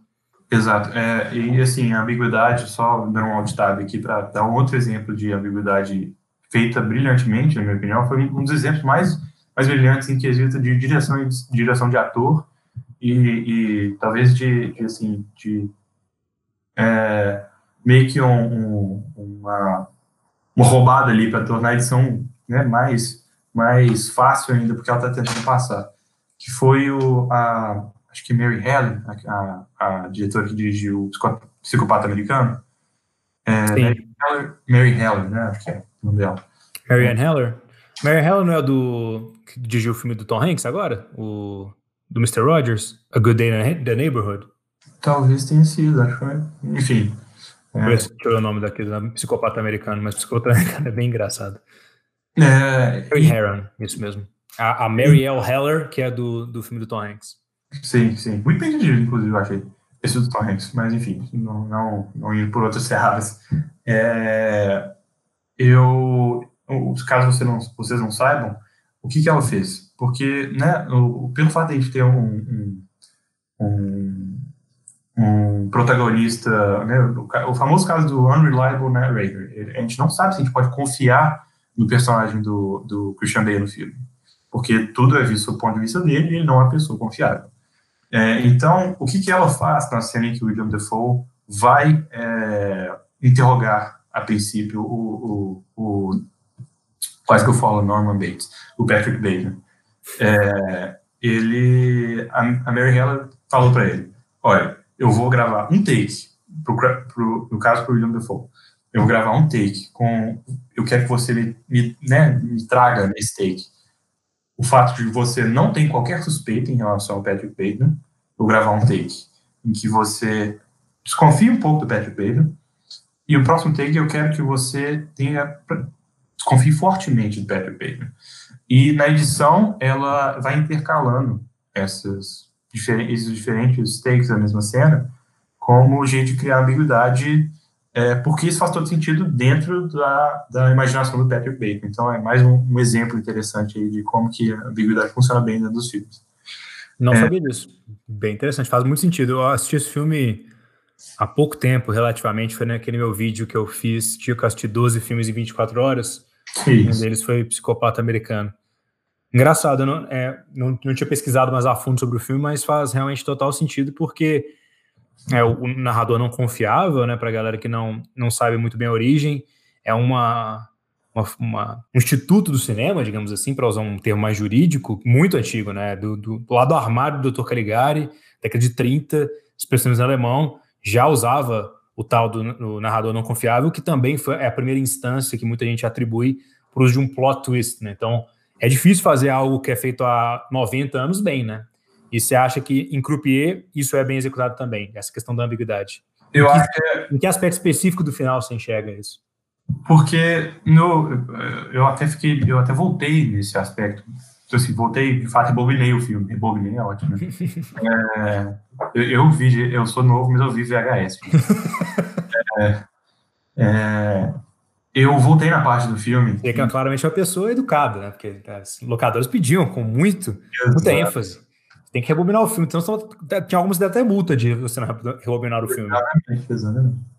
É, enfim, é, a questão do, do, da ambiguidade que eu vejo no final desse filme é que, né, entrando fortemente nos spoilers agora, é, a, gente, a gente sabe, né, a gente descobre que a, a femme fatal desse filme, no caso, é, que é a, a mulher que começa a se afeiçoar com o Clive Owen, o personagem do Clive Owen, é, e meio que junta ele nesse, nessa trama de assaltar o cassino, é, ela a gente descobre depois que foi uma pessoa mandada pelo próprio pai do Clive Owen para é, né, para meio que botar todo, tudo, fazer com que o Clive Owen fosse na direção certa para que o plano deles funcionasse. A questão da ambiguidade é que a gente não sabe exatamente qual que é o, assim, eu pelo menos não achei ambíguo pelo fato de que eu não vi exatamente qual era o plano, porque o plano dá errado, aparentemente. É, o Clive Owen né, tem, tem uma série, uma série de, de, de, acontecimentos ali entre os personagens que acabam chegando que a informação do assalto certinho não chegue nele. E nessa confusão, ele não sabe quem que ele tem que ajudar no assalto. Então ele acaba prejudicando ali no, na hora H é, e o assalto acaba dando errado. É, e a questão da ambiguidade é que quando a gente chega no final do filme, o pai dele, a, né, ele, a, a Alex, que é o nome da atriz, eu esqueci a. Alex Kingston. Isso. Esqueci o nome da personagem dela, mas enfim, a, a personagem liga pro Clive Owen e fala: Ó, é, tô aqui já na África do Sul, que ela fala a princípio que ela tá na África do Sul, que ela veio da África do Sul, na verdade, e tem até uma dica no começo do filme, para quem não percebeu, que é que o Clive Owen fala assim: Ah, eu, eu nasci lá, no caso, né, meu pai trabalhou lá, é, então já. A personagem é Jenny de Villers, de Villiers. Jenny de Villiers? Talvez, vou chamar de Jenny. É, enfim, no caso, são, a, gente, a gente tem, por isso que é um twist bem executado, tem, já tem setups, já tem dicas para, né, na hora que ocorrer o, o, a reviravolta, mas eu acho interessante porque é, quando a gente descobre que eles eram, eles estavam mancomunados, né, o pai da, do Clive Owen filme com a, com a amante dele, a namorada, no caso, estavam é, meio que orquestraram esse plano. É, ela passa o telefone para ele, a gente descobre que o pai de Cleveland está envolvido desde o começo. Foi por isso, inclusive, que ele, que ele botou o Clive nessa jornada, né? Sugeriu o um emprego, fez com que ele é, fez pressão para que ele de fato aceitasse, assim como o protagonista, o protagonista não, o amigo do protagonista no, no Perigoso a Deus, como eu tinha mencionado. É, então quando você descobre isso, ele agradece o Clive Owen, mas você fala assim, ah, ficou um pouco estranho para mim a princípio, porque eu tive que pensar sobre isso, que foi o seguinte, ele parece que está agradecendo, será que eu, tive alguma ideia errada? Ele que, na verdade, o golpe era para dar errado, e essa ambiguidade ficou interessante, porque eu parei para pensar mais no filme, e até na, na, tem uma cena, antes de descobrir tudo isso, né, mais ou menos na metade do filme, acho que talvez seja até um midpoint do filme não lembro certinho onde que fica que a gente vê que o Clive Owen vira e fala para ela assim, bom, você quer que eu, que eu me envolva nesse assalto, mas você sabe que vai dar errado, né? O que, que, vai, que, que, que, a gente vai fazer quando der errado? Então, já é talvez mais uma dica ali, e mais o que torna essa ambiguidade mais interessante. É uma dica ou não é uma dica? É, e quando a gente chega no final do filme, a gente, diz, né, a gente vê mais ou menos como que o, o pai do Clive Owen e, e a, e a amante dele, no caso, estão falando, me passou a impressão, que eu achei interessante, foi de que, será que na verdade tudo isso, porque ela cria uma historinha, né, de que ela está sendo perseguida, será que na verdade quem estava sendo perseguido, já que ele era um mentiroso, um cara, enfim, um, basicamente um criminoso, né, um criminoso no sentido que ele, ele tinha, tinha negócios meio escusos um ali. Trambiqueiro. Trambiqueiro, exato.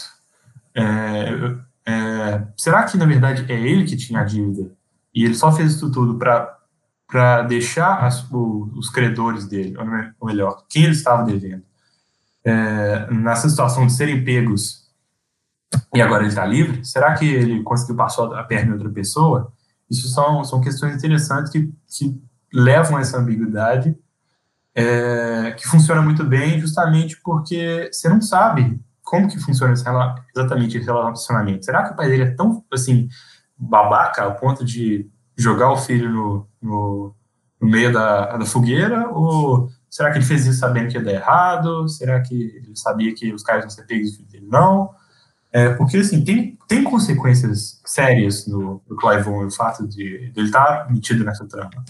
Então, isso dá uma... E até onde também isso, na verdade, é a imaginação do Clive falando e com uma, um, um, ranço que ele tem do próprio pai sendo manifestado na figura do pai dele, talvez ali dentro do livro, né? Poderia ser também uma, uma vingança, aí um dedo do meio para o pai dele de verdade, já que ele não consegue ter essa é, interação com ele na realidade por algum motivo, né? Poderia ser ainda uma camada atrás, né? Que Exato. camada meramente literária. Então acho uma, uma interpretação interessante. É, eu só, só mais pontuando duas coisas aqui. A primeira é que é, eu tinha mencionado o The Player, eu não, eu não, cheguei a falar muito sobre ele, porque faz mais sentido comentando sobre os spoilers agora, que, assim, o The Player é um filme muito interessante do Robert Altman também, até gostei bastante, talvez no futuro, quem sabe, a gente comente sobre ele.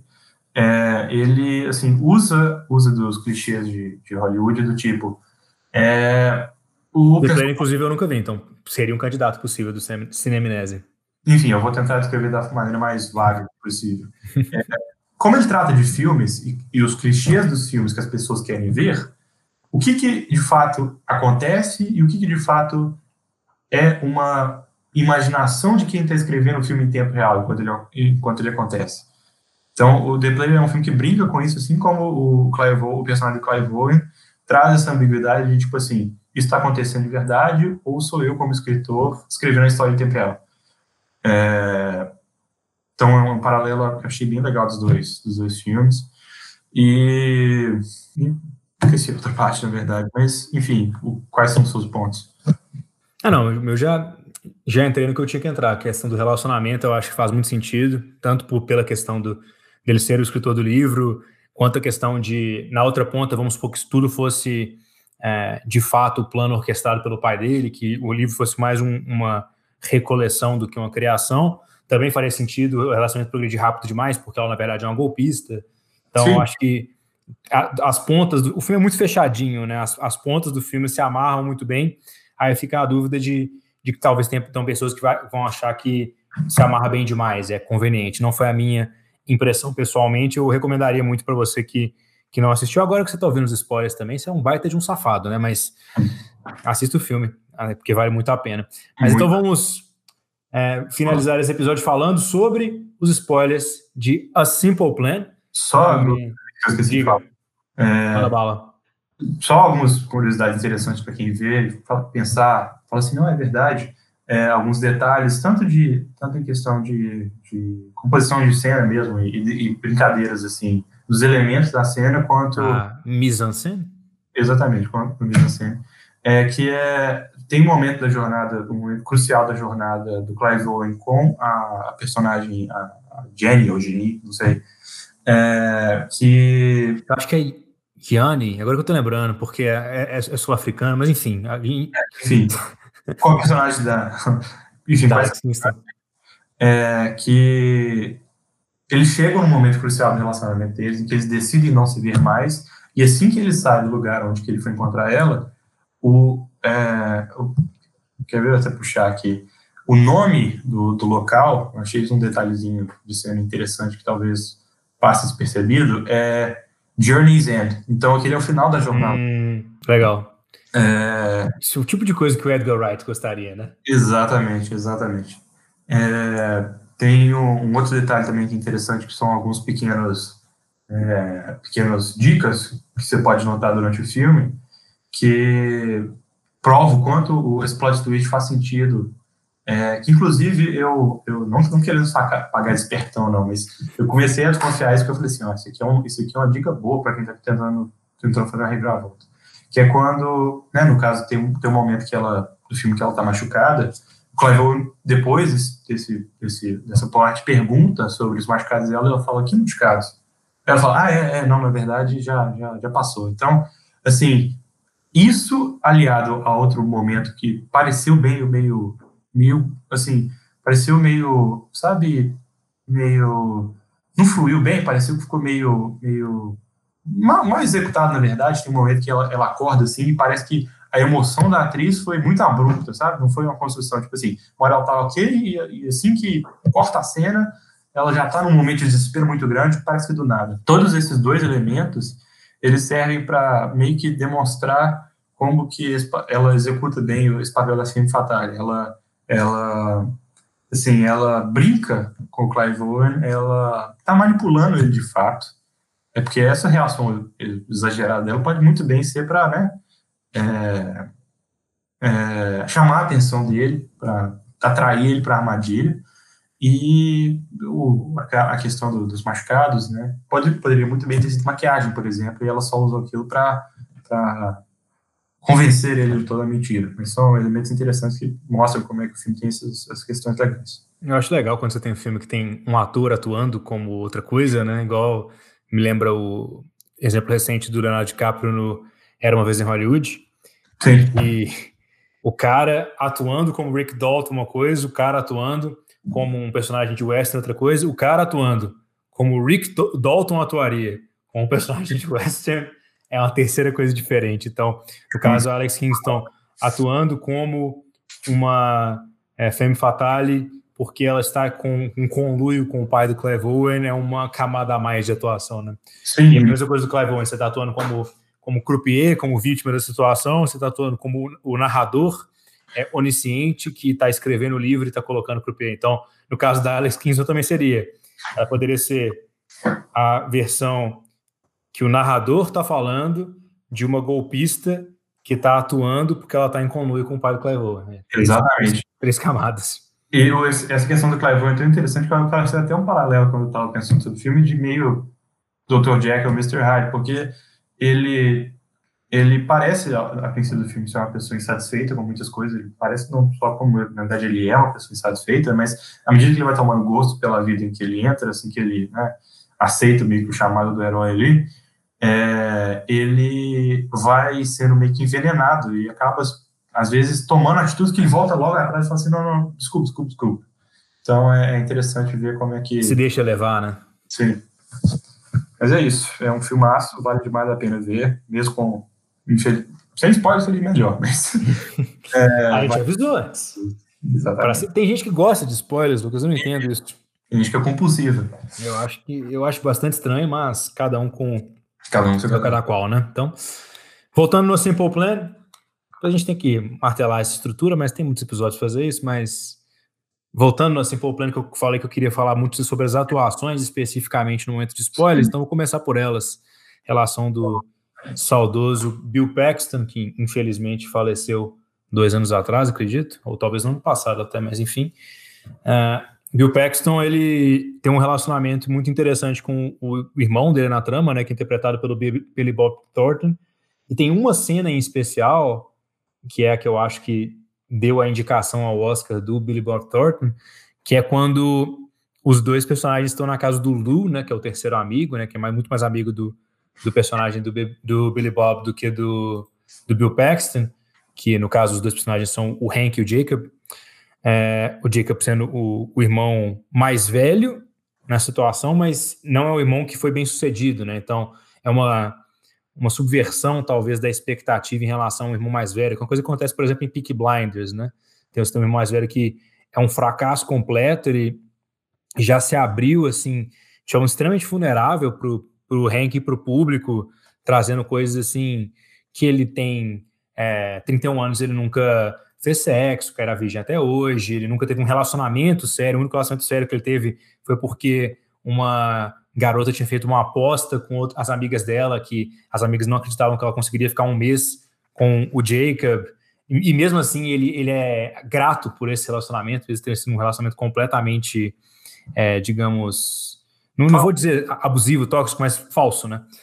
É, e aí tem uma cena que é muito forte, porque o personagem do Jacob ele tem duas pessoas na vida dele que realmente tem alguma significância para ele no nível emocional, né? Então tem o irmão dele, que é o Hank, e tem o Lou, que é o melhor amigo dele. Inclusive, eles ficam fazendo altas palhaçadas ao longo do filme, e claramente são os dois personagens mais próximos, né? Muito mais o Hank do, do Lou, do, muito mais do que o Hank do Jacob, perdão.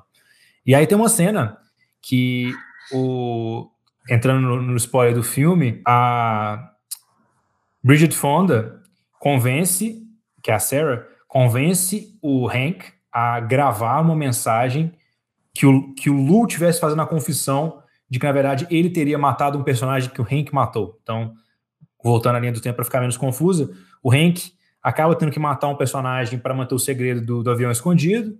Não tem que matar, mas ele acha que ele tem por conta daquela questão que eu falei da paranoia, etc. Que tinha sido originalmente atingido pelo Jacob. E aí ele fala, o Jacob acaba falando isso pro Lu, porque o Jacob é muito próximo do Lu e eles compartilham esse segredo. E aí tem um plano que é feito para que quando o Lu chega cobrando o dinheiro que está todo com o Hank, a mulher dele, do, do Hank, a Sarah, fala: por que, que você não grava, pega um gravador e faz com que o, o Lu confesse, né? Aí fala assim: ah, não, ninguém vai acreditar nisso. Eu falo, não, mas não precisa, só o Hank precisa acreditar nisso, só o, Lu precisa acreditar, acreditar nisso. Aí, beleza, eles, eles vão para a cidade, bebem no bar, etc. Chegam na casa do Lu, estão bêbados. E aí o Jacob tá visivelmente incomodado, tá assim, lá, sem querer puxar o seu papel, que em tese, né, de acordo com o plano que foi traçado, eles precisaram da ajuda do Jacob, como o Jacob é mais próximo do Luke, o Jacob ficar provocando essa situação é, do Lu fazer a confissão, né? E aí o, o Jacob parece que não tá indo de acordo com o plano, o, o Hank vira assim, cara, pelo amor de Deus, quando o Lu é chamado pela mulher dele, fala assim, cara, pelo amor de Deus, me ajuda aí, a gente combinou aqui que você ia fazer isso, ele tá escolhendo o seu irmão ou o Lu? E aí, como é que vai ser? Que tal? E aí ele imediatamente parece tomar o lado do Lu, começa a ridicularizar o irmão dele, entra num, num estado que a gente não tinha visto Jacob ainda, a gente fala, nossa, meu Deus do céu, agora o negócio foi pro saco. E aí ele fala pro. dá a entender né, que o, o Hank só tá ali para causar intriga, para que o, o, o, Jacob escolha um lado, sei lá o quê. E aí você vê que quando ele tá instigando o Lu a, a fazer graça, né, a imitar o Jacob, etc e tal, ele primeiro assim, não, primeiro imita como é que o Jacob tava correndo lá, que você é ótimo nisso. Aí imita e tal. Aí ele fala assim, não, Lu, então, é, imita aí como, como seria o Hank chegando da delegacia de polícia e confessando. Aí ele vai lá, entra e confessa, e você vê a cara do Billy Bob Thornton, tipo assim, aquela cara de, nossa, será que eu tô fazendo a coisa certa? E, e uma sensação de angústia presente no personagem. E depois, quando o, o, o Hank tá todo orgulhoso com o gravador na mão, eu voltei a cena para ver de novo, você vê aquele, aquele olhar de, de melancolia dentro do, do Jacob, tipo, nossa, mano, agora eu traí meu único amigo que eu tinha. Sim. E aí essa cena culmina né, no clímax dessa cena, quando o Hank, na verdade, estava é, usando isso como maneira de fazer uma chantagem com o Lu, mas aí o Lu não quer saber nada disso, ele vai lá, pega a shotgun dele e fala assim, não, me dá esse gravador, o que acaba levando o Jacob primeiro a matar o Lu em autodefesa e depois o Hank a matar a mulher do Lu também em autodefesa. É uma situação que escala completamente fora de controle, sem a menor necessidade, porque na realidade a única coisa que o Lu queria era parte do dinheiro que em tese já era dele, e a partir do plano que foi traçado e da traição do Jacob, você chega no resultado extremo, né? E aí, isso é o que acaba levando o, Jacob no final do filme, pelo menos na minha visão, a cometer o suicídio, né? Ele não consegue lidar com as consequências de ter deixado o dinheiro e o irmão dele entrarem na, na frente da única relação que ele tinha, que era uma relação sem nenhum tipo de interesse.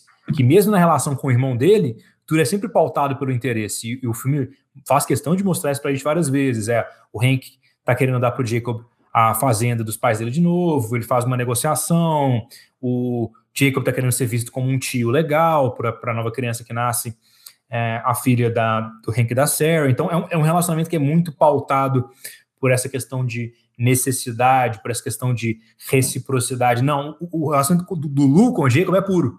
É uma amizade pura. Ele não depende de mais nada. Então, por isso que a traição acaba sendo tão impactante e por isso que eu acho a atuação do Billy Bob Thornton nessa cena específica fantástica. Eu acho que isso que é a cereja do bolo dessa atuação. E me parece uma coisa muito. É, com muita intervenção por parte do diretor. Eu não cheguei a pesquisar isso de fato, mas a maneira como é que a cena é conduzida, a maneira como é que o blocking da cena, por exemplo, vai, que o blocking, para quem não sabe, é a maneira como é que a, os personagens são posicionados, como é que eles se movimentam em relação ao cenário dentro da cena, ela parece feita propositalmente para te levar toda para uma direção, enquanto a atuação segue mansamente indo para outra e aí depois as duas coisas colidem quando o, o Jacob se vê, nem no momento que ele mata o Lu, nesse momento ele tá em, em quase mera autodefesa, mas no momento que ele trai o Lu, que ele fala, nossa, cara, puto, o cara tá com gravador ali e tal.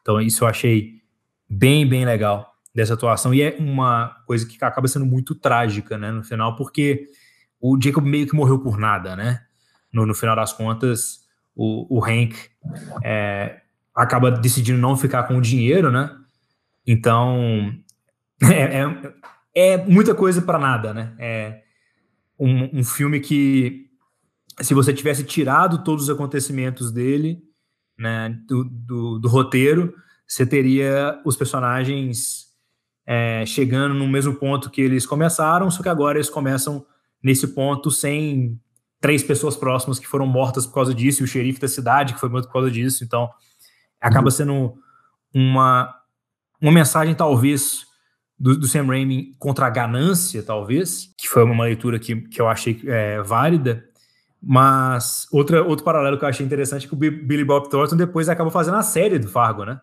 Exato, eu, eu acho engraçado que, tipo assim, eu tava pensando, é, é, um, é um, um, ciclo vicioso de, de, Total.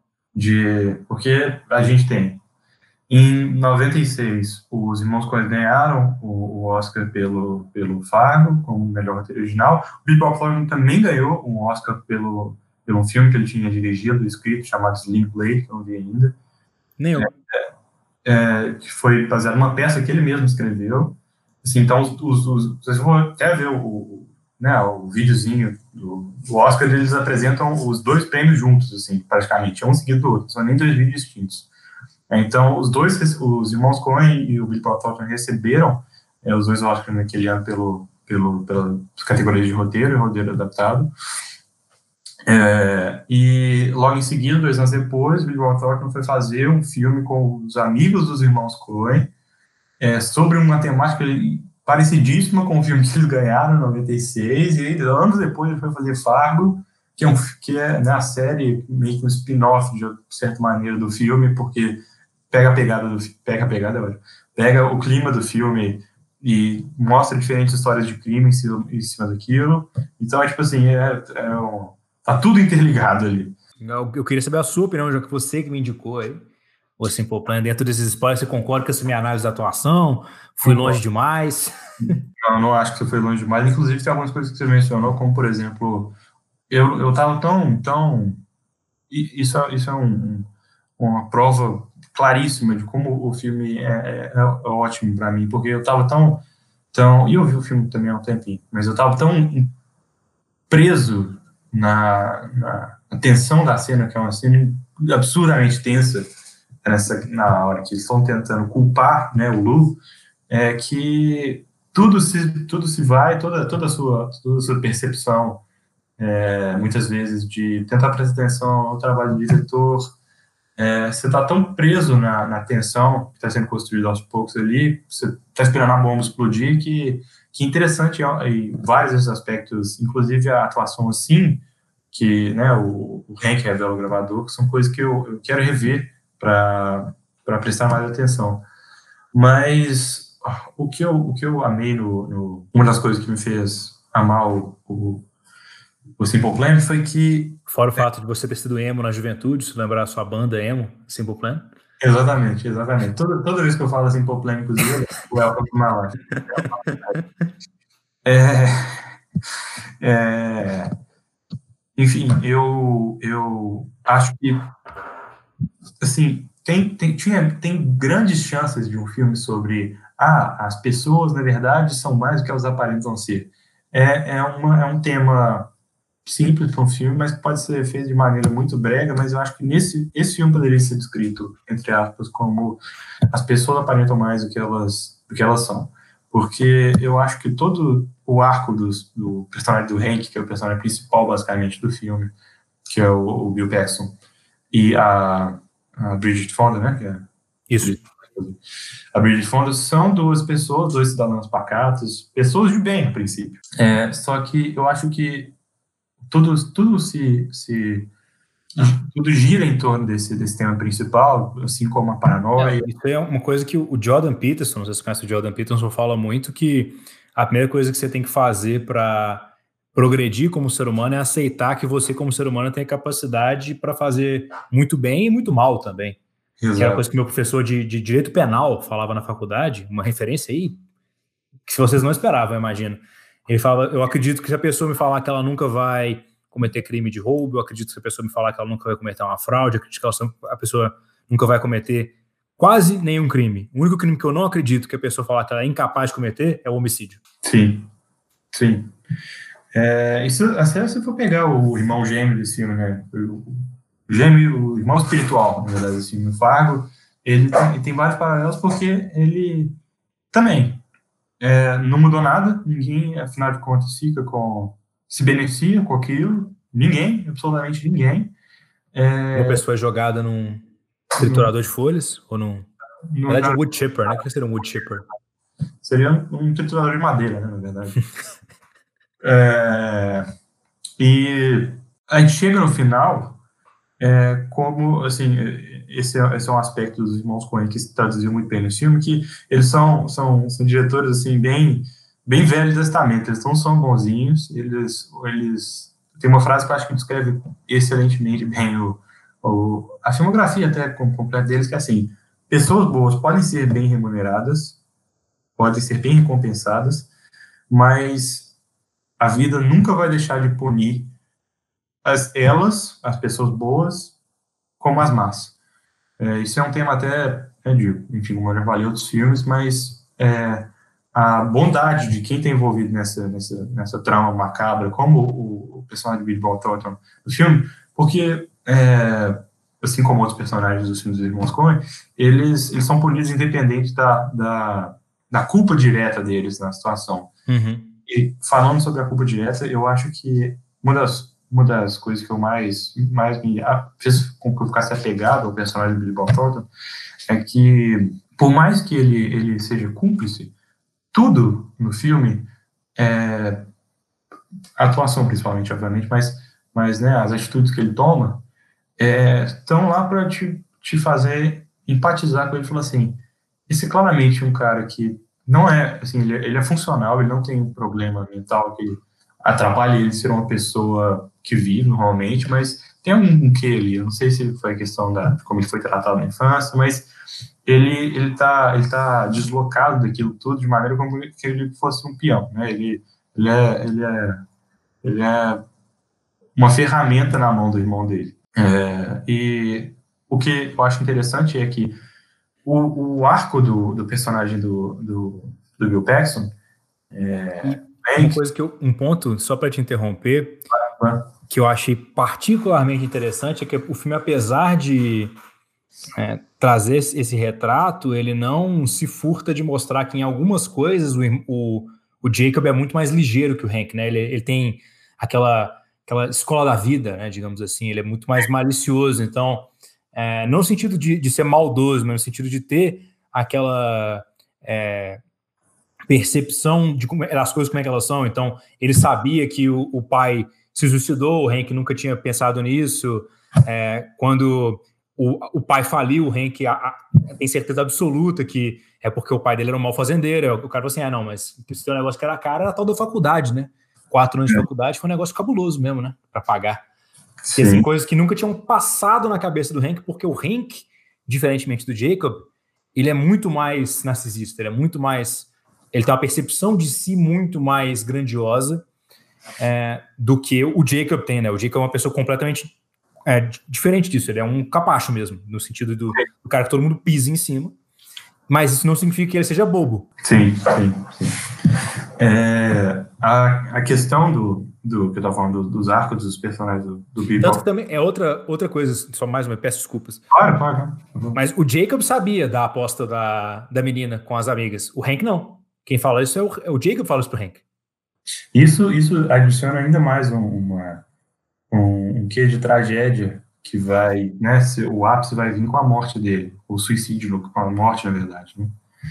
É, que assim esse cara é um cara que apesar de todo todo a, a, toda a situação é, perigosa e criminosa que ele se envolveu ele é, ele é um personagem trágico porque ele apesar de não fazer nada ou não é, ter, às vezes ter capacidade de fazer alguma coisa em relação a, ao quão, ao quão usável, assim, digamos, ele é na mão das pessoas, ele tem plena noção da, da, da natureza dele.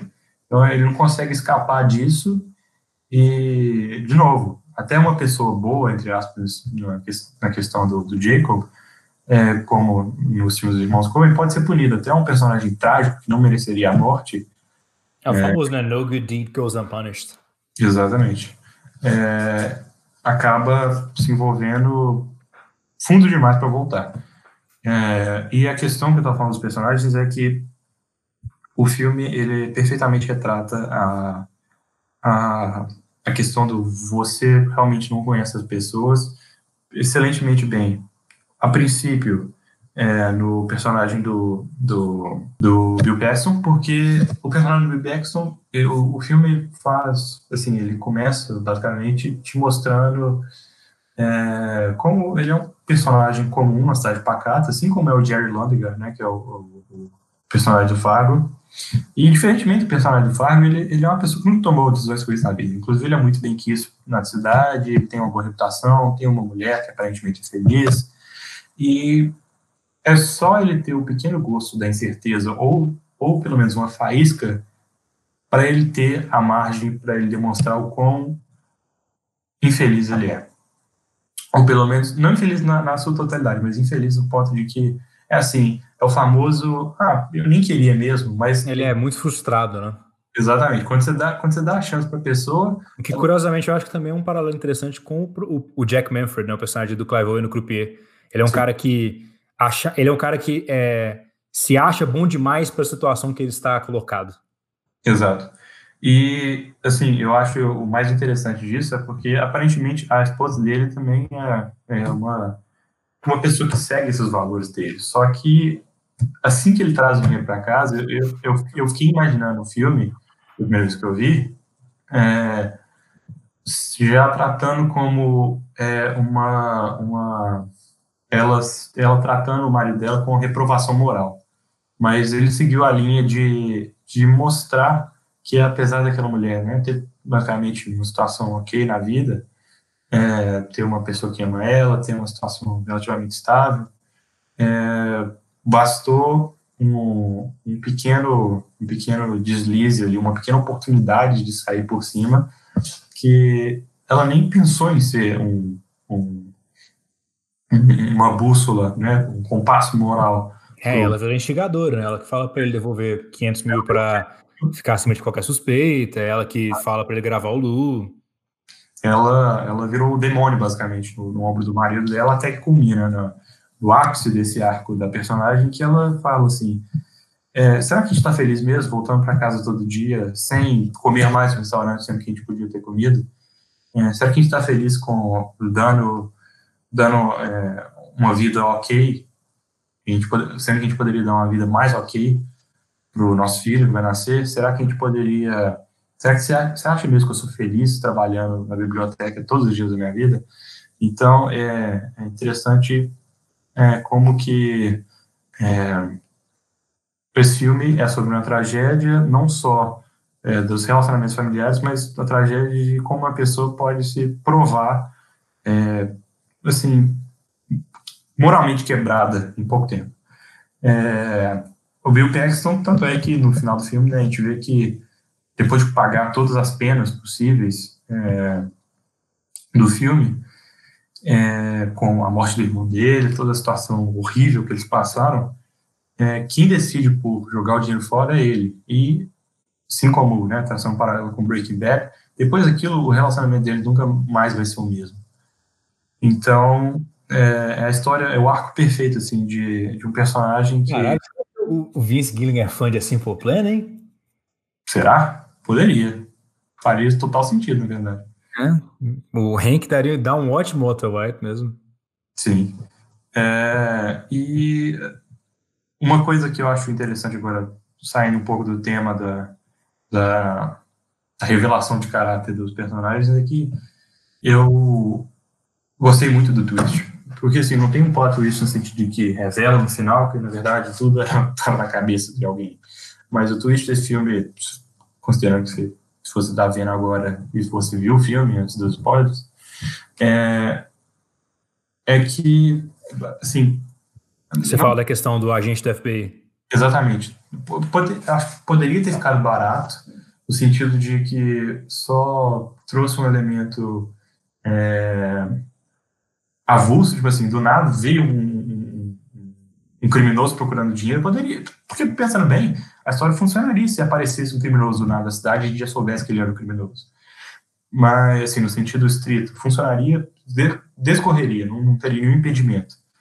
É, porque poderia ah, ser. Só, só seria um Deus Ex Machina, né? Sim, só seria um Deus Ex Machina. E a questão é, do. O que funciona muito bem é justamente porque o filme tomou o trabalho de de dar profundidade nos personagens, principalmente da mulher dele, porque é a mulher dele que fica instigando o Hank. E como a gente sabe, a gente meio que o filme provou pra gente que ela não era uma bússola moral ou alguém que assim pudesse estar errada, eu acho, é, isso só aumentou é, a questão da paranoia, porque ela fala, ela vê uma foto de alguém no jornal é, e fala assim, olha, um irmão que, tá, que parece que era o dono desse dinheiro, o irmão morreu e esse outro está desaparecido é, será que esse agente que apareceu agora não é ele?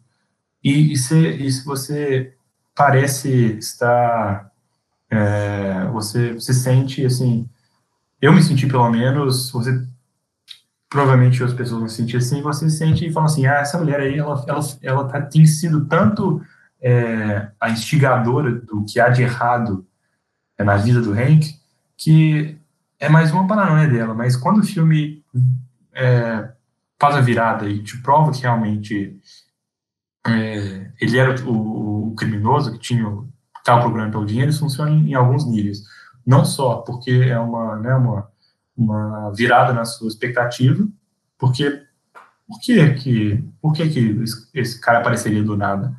Mas, pensando bem, faria todo sentido, porque ele apareceu numa cidadezinha de nada, onde ninguém estava procurando pela grana, apareceu assumido de qualquer suspeita, não parecia né, com a foto, porque houve uma mudança física do personagem para ele ir à busca do dinheiro. Até a atuação do, do Gary Cole, se não me engano, é o, é o nome do ator. É, ele, ele retrata isso muito bem porque a gente não sabe, ele, ele não parece um, um, um agente amigável, ele parece um cara sério, sisudo, aí você fica na dúvida se, esse, se essa seriedade do personagem é pelo fato de ser um criminoso de fato, que está em busca da, do dinheiro dele acima de qualquer coisa, ou se ele está só realizando o trabalho dele. Então, eu acho que esse tweet funciona muito bem, é, tanto pela, pelo que ele gera depois, né, que o personagem do Paxson é obrigado a, a de novo, um, um, um, policial, um outro policial da cidade que está envolvido acaba morrendo por causa disso, uma pessoa que não tinha nada a ver, que não merecia morrer de maneira alguma, é, acaba sendo punida. Então é mais uma mais um aspecto dessa desse desse nessa falta de compaixão que assim esses filmes têm com esses filmes eu digo, o Fargo e o Simple Plan tem com alguns personagens é, e acho interessante né pela questão do, do arco do personagem que subverte uma expectativa de será que esse cara será que esse cara é, é mesmo o que essa mulher está falando? Será que não é? De novo também só contribuiu para a paranoia que você tinha mencionado e, finalmente, depois que tudo acontece, é, depois que... E também dá um nível de tensão Hitchcockiano, né? Mostra a bomba, depois você vê a... Exatamente, exatamente. É, e ainda tudo isso ajuda a culminar na morte do Jacob, que é, assim, é partiu o coração de fato. Eu fiquei, eu, é, é, você vê a marca de um, de um bom personagem, de um bom filme, quando você sente que você perdeu alguém próximo, ou que você perdeu alguém com que você se importasse, no caso. E eu senti muito pelo Jacob assistindo o filme, é, não só porque né, o personagem morreu quando ele sempre foi uma pessoa subjugada a outras pessoas durante a vida dele, mas também porque o filme é, faz uma, um jogo bem inteligente de, de logística ali, como que ele teria que morrer, se teria que ser pela uma outra arma, ou se ele teria que ser pelo próprio revólver, porque se ele morresse pelo próprio revólver, ia ser suicídio, ia ficar estranha a história. Mas se o Billy Pop, o Bill Paxton, o irmão dele, matasse ele, é, desse o tiro, no caso, puxasse o gatilho, os problemas estariam resolvidos a história, né, ele poderia culpar outra pessoa por isso, faria sentido. Dentro e ficar com dinheiro se ele quisesse, né? E ficar com dinheiro se ele quisesse. Então, isso adiciona mais, um, mais uma questão dessa tragédia né, shakespeariana que eu falei no começo do episódio, de o irmão ter que matar o, o, o próprio o próprio o irmão. É o famoso é. fratricídio? Acho que é fratricídio, acho que eu não ouvi essa. É, o irmão tem que matar o próprio irmão porque e pensando agora, esse o fato do, do Bill Paxton ter tomado a decisão de matar o próprio irmão é, às vezes, um nível a mais de covardia, porque beleza, ele jogou o dinheiro fora, ele se arrependeu, mas ele poderia ter sido punido por tudo que ele fez. Ele não precisaria ter matado o irmão, de fato. Mas ele matou porque ele sabia. É, a atitude, digamos, moralmente correta seria impedir que o Jacob se suicidasse, já que ele, ele já tinha meio que aceitado, né, depois que o... Falou, ah, eu vou fazer se você não fizer, mas assim, poderia ter tentado evitar e depois é, se integra, entregado né? Falar assim, ó, tô com dinheiro, etc., e ter assumido as consequências dos atos dele. Na verdade, ele não. As únicas consequências que ele sofre é, dos atos são as próprias consequências trazidas por ele, né? Sim. Ele não sofre nenhuma consequência externa à atuação dele dentro do filme. Então, eu acho assim, eu acho um filme fantástico, pela, é, principalmente pela. Todo, todo mundo tá bem, na verdade. Todo mundo tá muito bem. Todo mundo, até quem. Até quem... Não, mas se tinha uma definição de ator coadjuvante, foi o Billy Bob Thornton nesse filme, né? Exatamente. Eu fiquei abismado assim com, com o fato de não ter vencido de fato o Oscar. Eu até procurei quem concorreu no, no mesmo ano que ele. Foi um personagem. Eu não conheço o ator, na verdade, foi na verdade foi um ator pelo, pelo um filme chamado Affliction de 98 também, que foi dirigido pelo dirigido e escrito pelo pelo o Paul Schrader, né, do First Reform, de cara escreveu Taxi, Taxi Drive, o Rage Bull. É, e assim, eu fiquei curioso, até me instigou a, talvez no futuro, está me instigando, na verdade, a, no futuro assistir o Affliction, se não tenho que é o nome do filme, porque eu quero. É, saber, mesmo. Eu quero. Foi o James Coburn. James Coburn.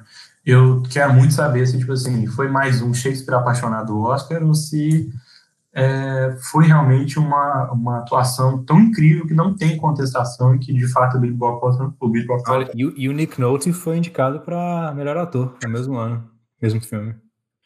É, e eu acho, eu acho tão incrível essa atuação de Bob Thornton que, que né, eu já falei a questão do Oscar, mas eu acho que a marca principal de qualquer boa atuação, eu pelo menos, esse é o meu termômetro, é você sabe, você tem certeza que a atuação é boa quando você esquece por um segundo ou por vários minutos que você não está vendo um ator, você está vendo um personagem.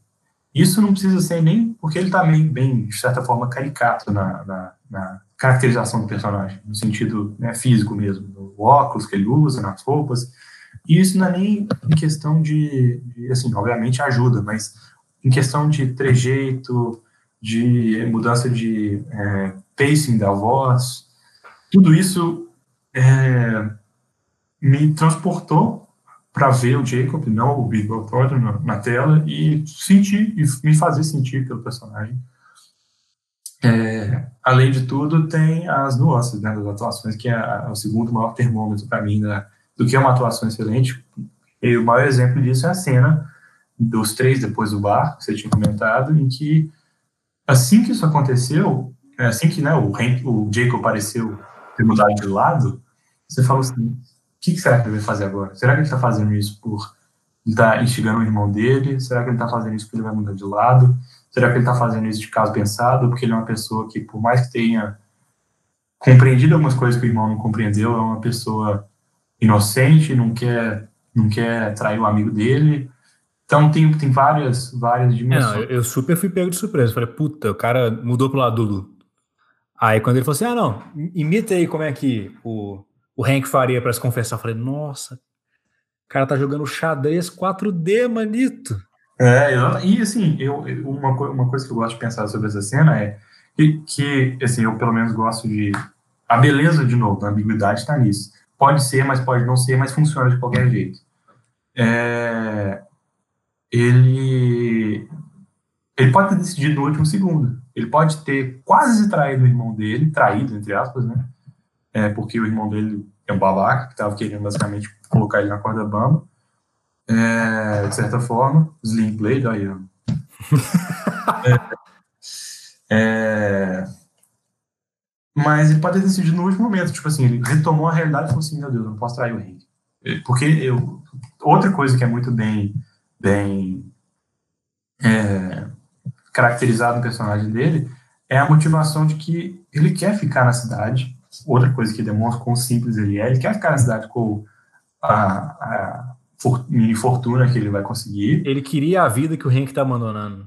Ele queria a vida que o Hank está abandonando, ele queria fazer jus à, história dos pais dele e retomar a casa deles. Então, tudo isso contribui para quem o personagem é, por que ele quase traiu o irmão, e isso ajuda na, na a consolidar o aspecto trágico da morte dele. Então, eu acho fantástico a pena. Quero muito ver se, se o Billy Bob Thornton, que deveria ter ganhado mesmo, e assistiu o, o Affliction.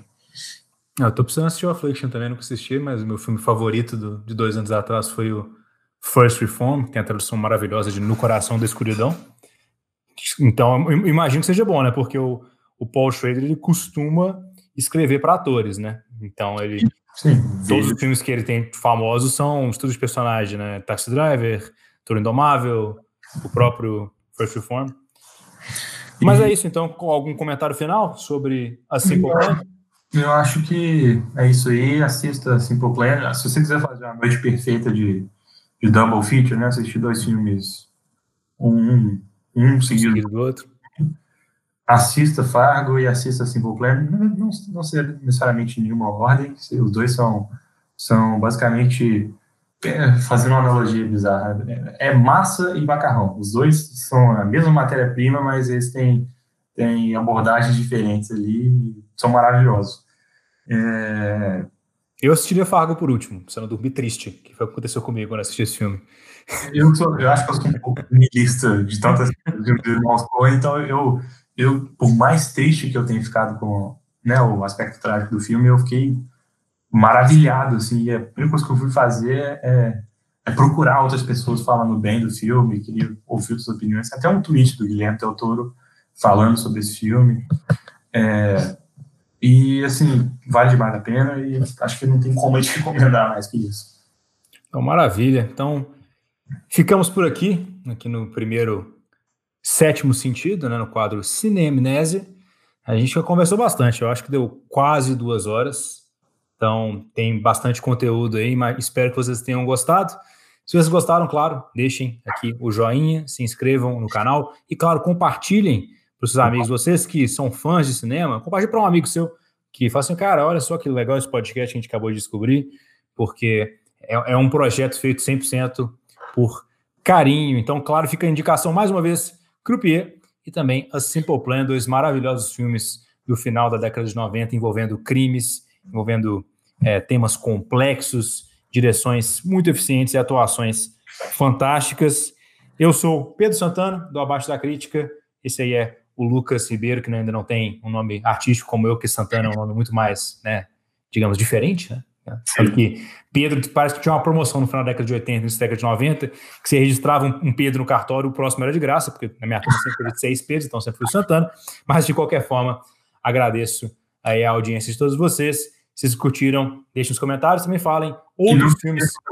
Exatamente, de, de participar e comentar quais outros filmes vocês gostariam de ver aqui. Às vezes vocês têm, provavelmente vocês vão ter filmes excelentes que a gente nunca viu e vai ser interessante ter esse jogo, esse, essa troca de figurinhas. Com certeza. E também, claro, deixem no, nos comentários o que vocês acharam, né, de, de Simple Plan de é, Croupier. E o próximo Cinemnésia, eu vou tentar, assim, o próximo não, né? Porque a gente pretende gravar vários episódios antes de soltar o primeiro, mas eventualmente no Cinemnésia, Cinemnésia, é, o nome não foi tão bem escolhido assim, né, Pedro? é, eu devo jogar no Twitter com uma certa antecedência para vocês participarem dessa discussão, então é, me siga lá no Twitter também no arroba abaixo da crítica. É isso aí. YouTube, até a próxima.